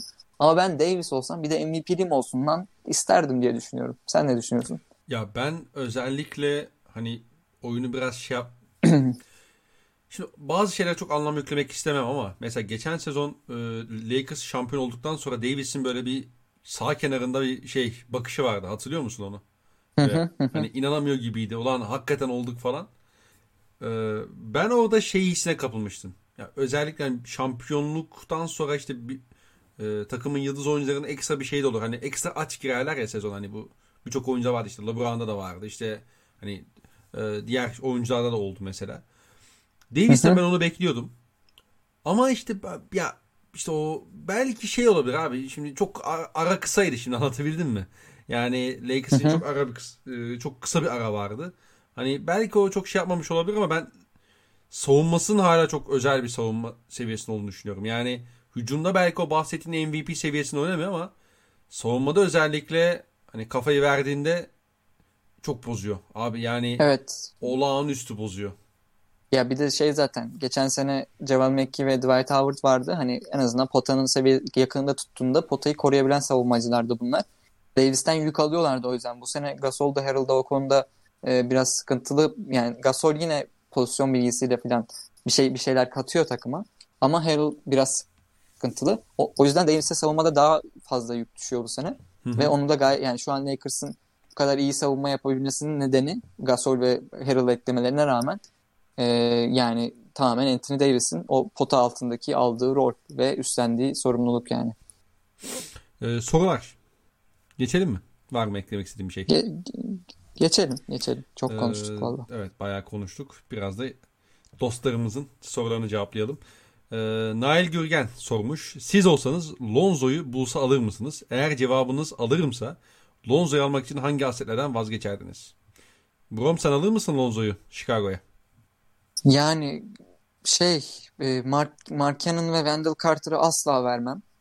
O ikisini direkt yani tartışmanın dışına atıyorum. Onları vermeden alabiliyorsa bir şekilde o kadar da kötü bakmıyorum yani. Al- alabilirdim diye düşünüyorum. Sen? Abi ben Lonzo'ya olan inancımı kaybettiğim için ee, şey yapamıyorum ya. Yani ee, şimdi Lonzo'nun şutu sıkıntılı, zaten geçen sene biraz toparlamış gibiydi ama tekrardan yine hani yüzde otuz ikilere falan geriledi. Ee, işte pota çevresinde bitiremiyor. Potaya kadar delemiyor zaten, önce böyle problem var. Pota çevresinde bitiremiyor. Ee, işte floater oynuyor vesaire. Evet, açık alanda çok çok özel bir yönlendirici ve hani bu potansiyeli her zaman vardı zaten ama iş yarı sahaya kaldığında çok ekstra çözüm üretecek bir adam değil. En azından şu ana kadar bize bunu göstermedi. Hani vaat ettikleri buydu aslında ama onları gösteremedi yani. Dolayısıyla ben hı hı. Lonzo'yu kontrat sezonu da gelmişken Chicago olsam alır mıyım? Zannetmiyorum ya. Sanırım almazdım. Ben yani al- evet, almam yani. Mantıklı geldi. Ee, ha al- alırsam da Kobe White bile çıkar mı ondan emin değilim ya. Ben çıkarım sanırım Kobe White'ı ya. Çünkü Kobe White Lonzo değişikliği bence iki takım için de daha iyi olur gibi geliyor. Ya ben Sato artı iki üç tane farklı seneye yayılmış koruması olan pik çıkarım belki de, fazlası çıkmam abi. Çünkü Lonzo'ya bile daha kontrat gömeceğim yani. yani Ama Lonzo, Zach LaVine'le Lonzo, yani. Lonzo fena bir ikili gel, gibi gelmiyor kulağıma benim. Yani Kobe White Zach LaVine ikilisinden Hı-hı. daha birbirini tamamlıyorlar bence en azından. Doğru ama mesela Kobe White oyununu değiştirmeye başladı ya. Hani takımın iki hakikaten şey e, oyun kurucusu gibi oynamaya başlıyor. Bir de mesela Lonzo ya abi, takımınızın ana yönlendiricisinin topla oynar e, oynadığında bir tehdit oluşturması lazım. Tamam mı? Takımın ana yönlendiricisi ya da işte ana oyun kurucusu ya da iki oyuncusundan biri olacaksa Lonzo, ki bu senaryoda olacak yani, yani bunu istiyorsun aslında. Lonzo'nun topla şut tehdidi oluşturması lazım abi. Lonzo onu oluşturamadığı evet. her senaryoda daima senin tavanını sınırlayacak. Bir de Lonzo hiçbir zaman bize vaat ettiği savunmayı düzenli şekilde yapmıyor. Yani evet. savunma motoru düşük. Dolayısıyla ben hakikaten ilk geldiğinde lige çok heyecanlıydım. Geçen sene de biraz böyle hani ulan olacak mı acaba Lonzo'dan diye bakıyordum ama Bubble üstüne bu sezonki performansı beni biraz hayal kırıklığına uğrattı açıkçası Lonzo Ball'la alakalı. Ee, o yüzden Chicago'yu almam. Alırsam da Satoranski artı dediğim gibi işte ilk senesi lotarya korumalı, ikinci senesi işte top on korumalı, üçüncü senesi top sekiz korumalı falan bir tane. Hani birinci tur çıkardım açıkçası. Onunla fazlasını çıkmazdım. Yani ki bu şöyle olabilir yani. Lonzo'yu yine bu seviyede yani bu takastan sonra işte Kobe'yi mesela atıyorum altıncı adam yapabilirsin. Hani yine bir şekilde kullanabilir yani o Billy Donovan hocam bir şekilde bir şeyler çözebilirdi o da. Ama dediğim gibi almam yani herhalde. Ee, Oğuzhan Sarıtaş sormuş. İki sorusu var. Denver geçen yılki başarısını bu yılda devam ettirebilir mi? Yoksa babalı rüzgarı mı vardı arkalarında? Ve Porter Junior'ın şu anki değeri nedir? İyi yayınlar efendim. Ee, sağ ol abi. Ee, Denver geçen yılki başarısını devam ettirebilir mi Brom sence? Brom bunu sen ilk cevaplasan olur mu? Ben hemen geliyorum. Tabii de. ki. Ben bunu devam et Denver'in geçen sezonki performansını ya da başarısını en azından devam ettirebileceğini düşünmüyorum. Çünkü birincisi kanat rotasyonu iyice zayıfladı. Hani Torrey Craig çok sınırlı bir oyuncu. Playoff'ta çok fazla süre almadı zaten ama Torrey Craig o da en azından savunmada birkaç pozisyon savunabilen, toplu oyuncu savunmasında önemli fark yaratan ve yine forvetten alan daraltan bir oyuncuydu. Jeremy Grant olağanüstü yönlü bir savunmacı. Ee, mesela onu kaybettiler yani hem yani üç numaraya koyuyorsun oynuyor. dört numara koyuyorsun oynuyor. Yeri geldiğinde beş kullanıyorsun. Switch savunmasında kısa karşısına koyuyorsun falan. Ee, böyle bir adamla kaybettin. İyi bir çember, zayıf taraf çember koyucusu da aynı zamanda Grant. Ee, böyle oyuncuları kaybedip onların yerine pek ekleme yapamadın. Michael Porter Junior Ee, maalesef ben onunla alakalı ilk başladığında da biraz endişe, yani şüpheyle bakıyordum diyeyim en azından. Ee, yani biraz bence yok için sahadaki varlığı Michael Porter Junior'ı olduğundan daha iyi gösteriyor. Ee, daha değerli gösteriyor ama bence Michael Porter Junior e, insanların kafasındaki algıdaki kadar iyi bir basketbolcu değil. Ee, Katılıyorum. Savunmada inanılmaz kötü. Ya geçen ben bunun tweetini attım da sen de bilmiyorum maçı izledim ama şey Utah maçında.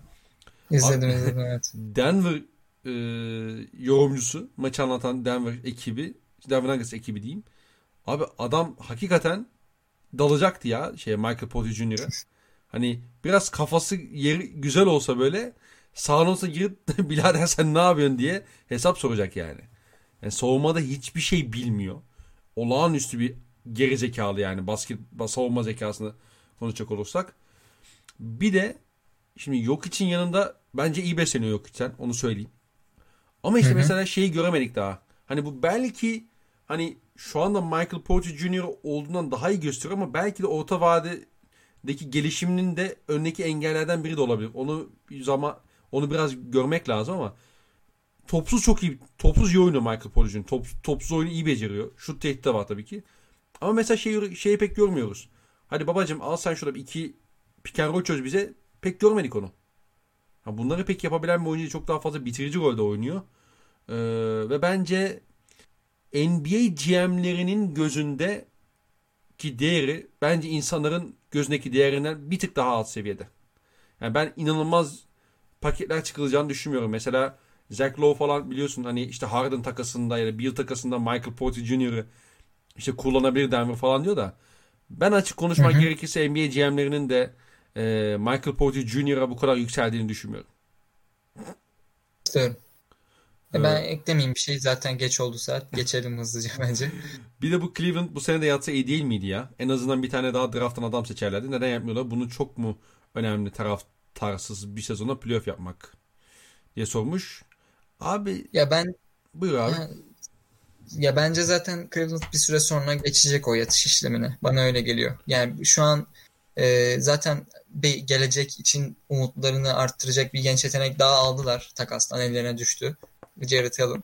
Hani o da var. Hani bir süre daha belki hani kazanalım edelim modunda giderler ama yani dün ben Cleveland'ı izledim. Sabah altıda falan da hani şey maçı bitti. Washington maçı bitti. Baktım Cleveland Minnesota maçı vardı. Son çeyreğine denk geldim. Hadi izleyeyim dedim.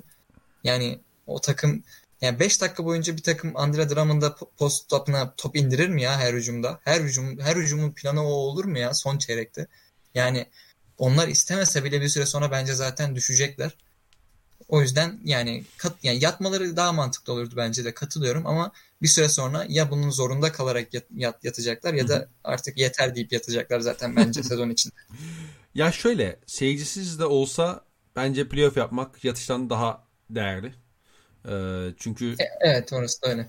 Yani işte bu genç oyuncularınızın seviyesi ne olursa olsun sonuç olarak onların belli başlı şeyleri daha net görmesine yol açıyor. Ben playoff yapmanın genç oyuncular için çok değerli olduğunu düşünüyorum. Çünkü direkt rakip sizin yapamadıklarınıza saldırdığı için hani anlatmak ile sahada ona birebir şahit olmak arasında fark var bence. Siz istediğiniz kadar o genç oyunculara hatalarını anlatın, eksiklerini anlatın. Onu sahada görmeden çok böyle her zaman herkes onu kavrayamayabiliyor. Bir daha bir playoff atmosferi başkadır ya. Yani playoff yapıyorsan yap, yap, yapabiliyorsan yaparsın. Ama dediğim evet. gibi herhalde bir yerden sonra düşeceklerdir diye düşünüyorum ben de. En azından düşü, düşerek şey düşmüş şekilde başlayan takımların bazıları toparlanacaktır ve bu da Cleveland'ın otomatikman arka plana kalmasını yol açacaktır. Diyelim. Ee, Yusuf evet. Ahmet sormuş. En güçlü üç M V P adayınız kim? Embiid'in ikinizin de listesinde olduğunu düşünerek soruyorum. Listesinde olmasa bile E, bu performansına devam ettiği takdirde M V P olması için altmışın orada en kötü kaçıncı sırada olması gerekir? E, ilk sorusuna biz herhalde cevabı vermiş olduk aslında. Sen e, Embiid yok ya yani yok hiç Embiid e, LeBron demiştin. Yok hiç Embiid LeBron dedim ben. Ben de Embiid yok hiç Paul George demiştim. Ee, Paul, yani Embiid'in M V P olması için bence Sixers'ın ilk ikide bitirmesi şart. Yani takım bence başarısını de işin içine katacaksak bence şart. Yani üçte belki... Ya bence ikinci olmaları bile yetmeyebilir yani belki.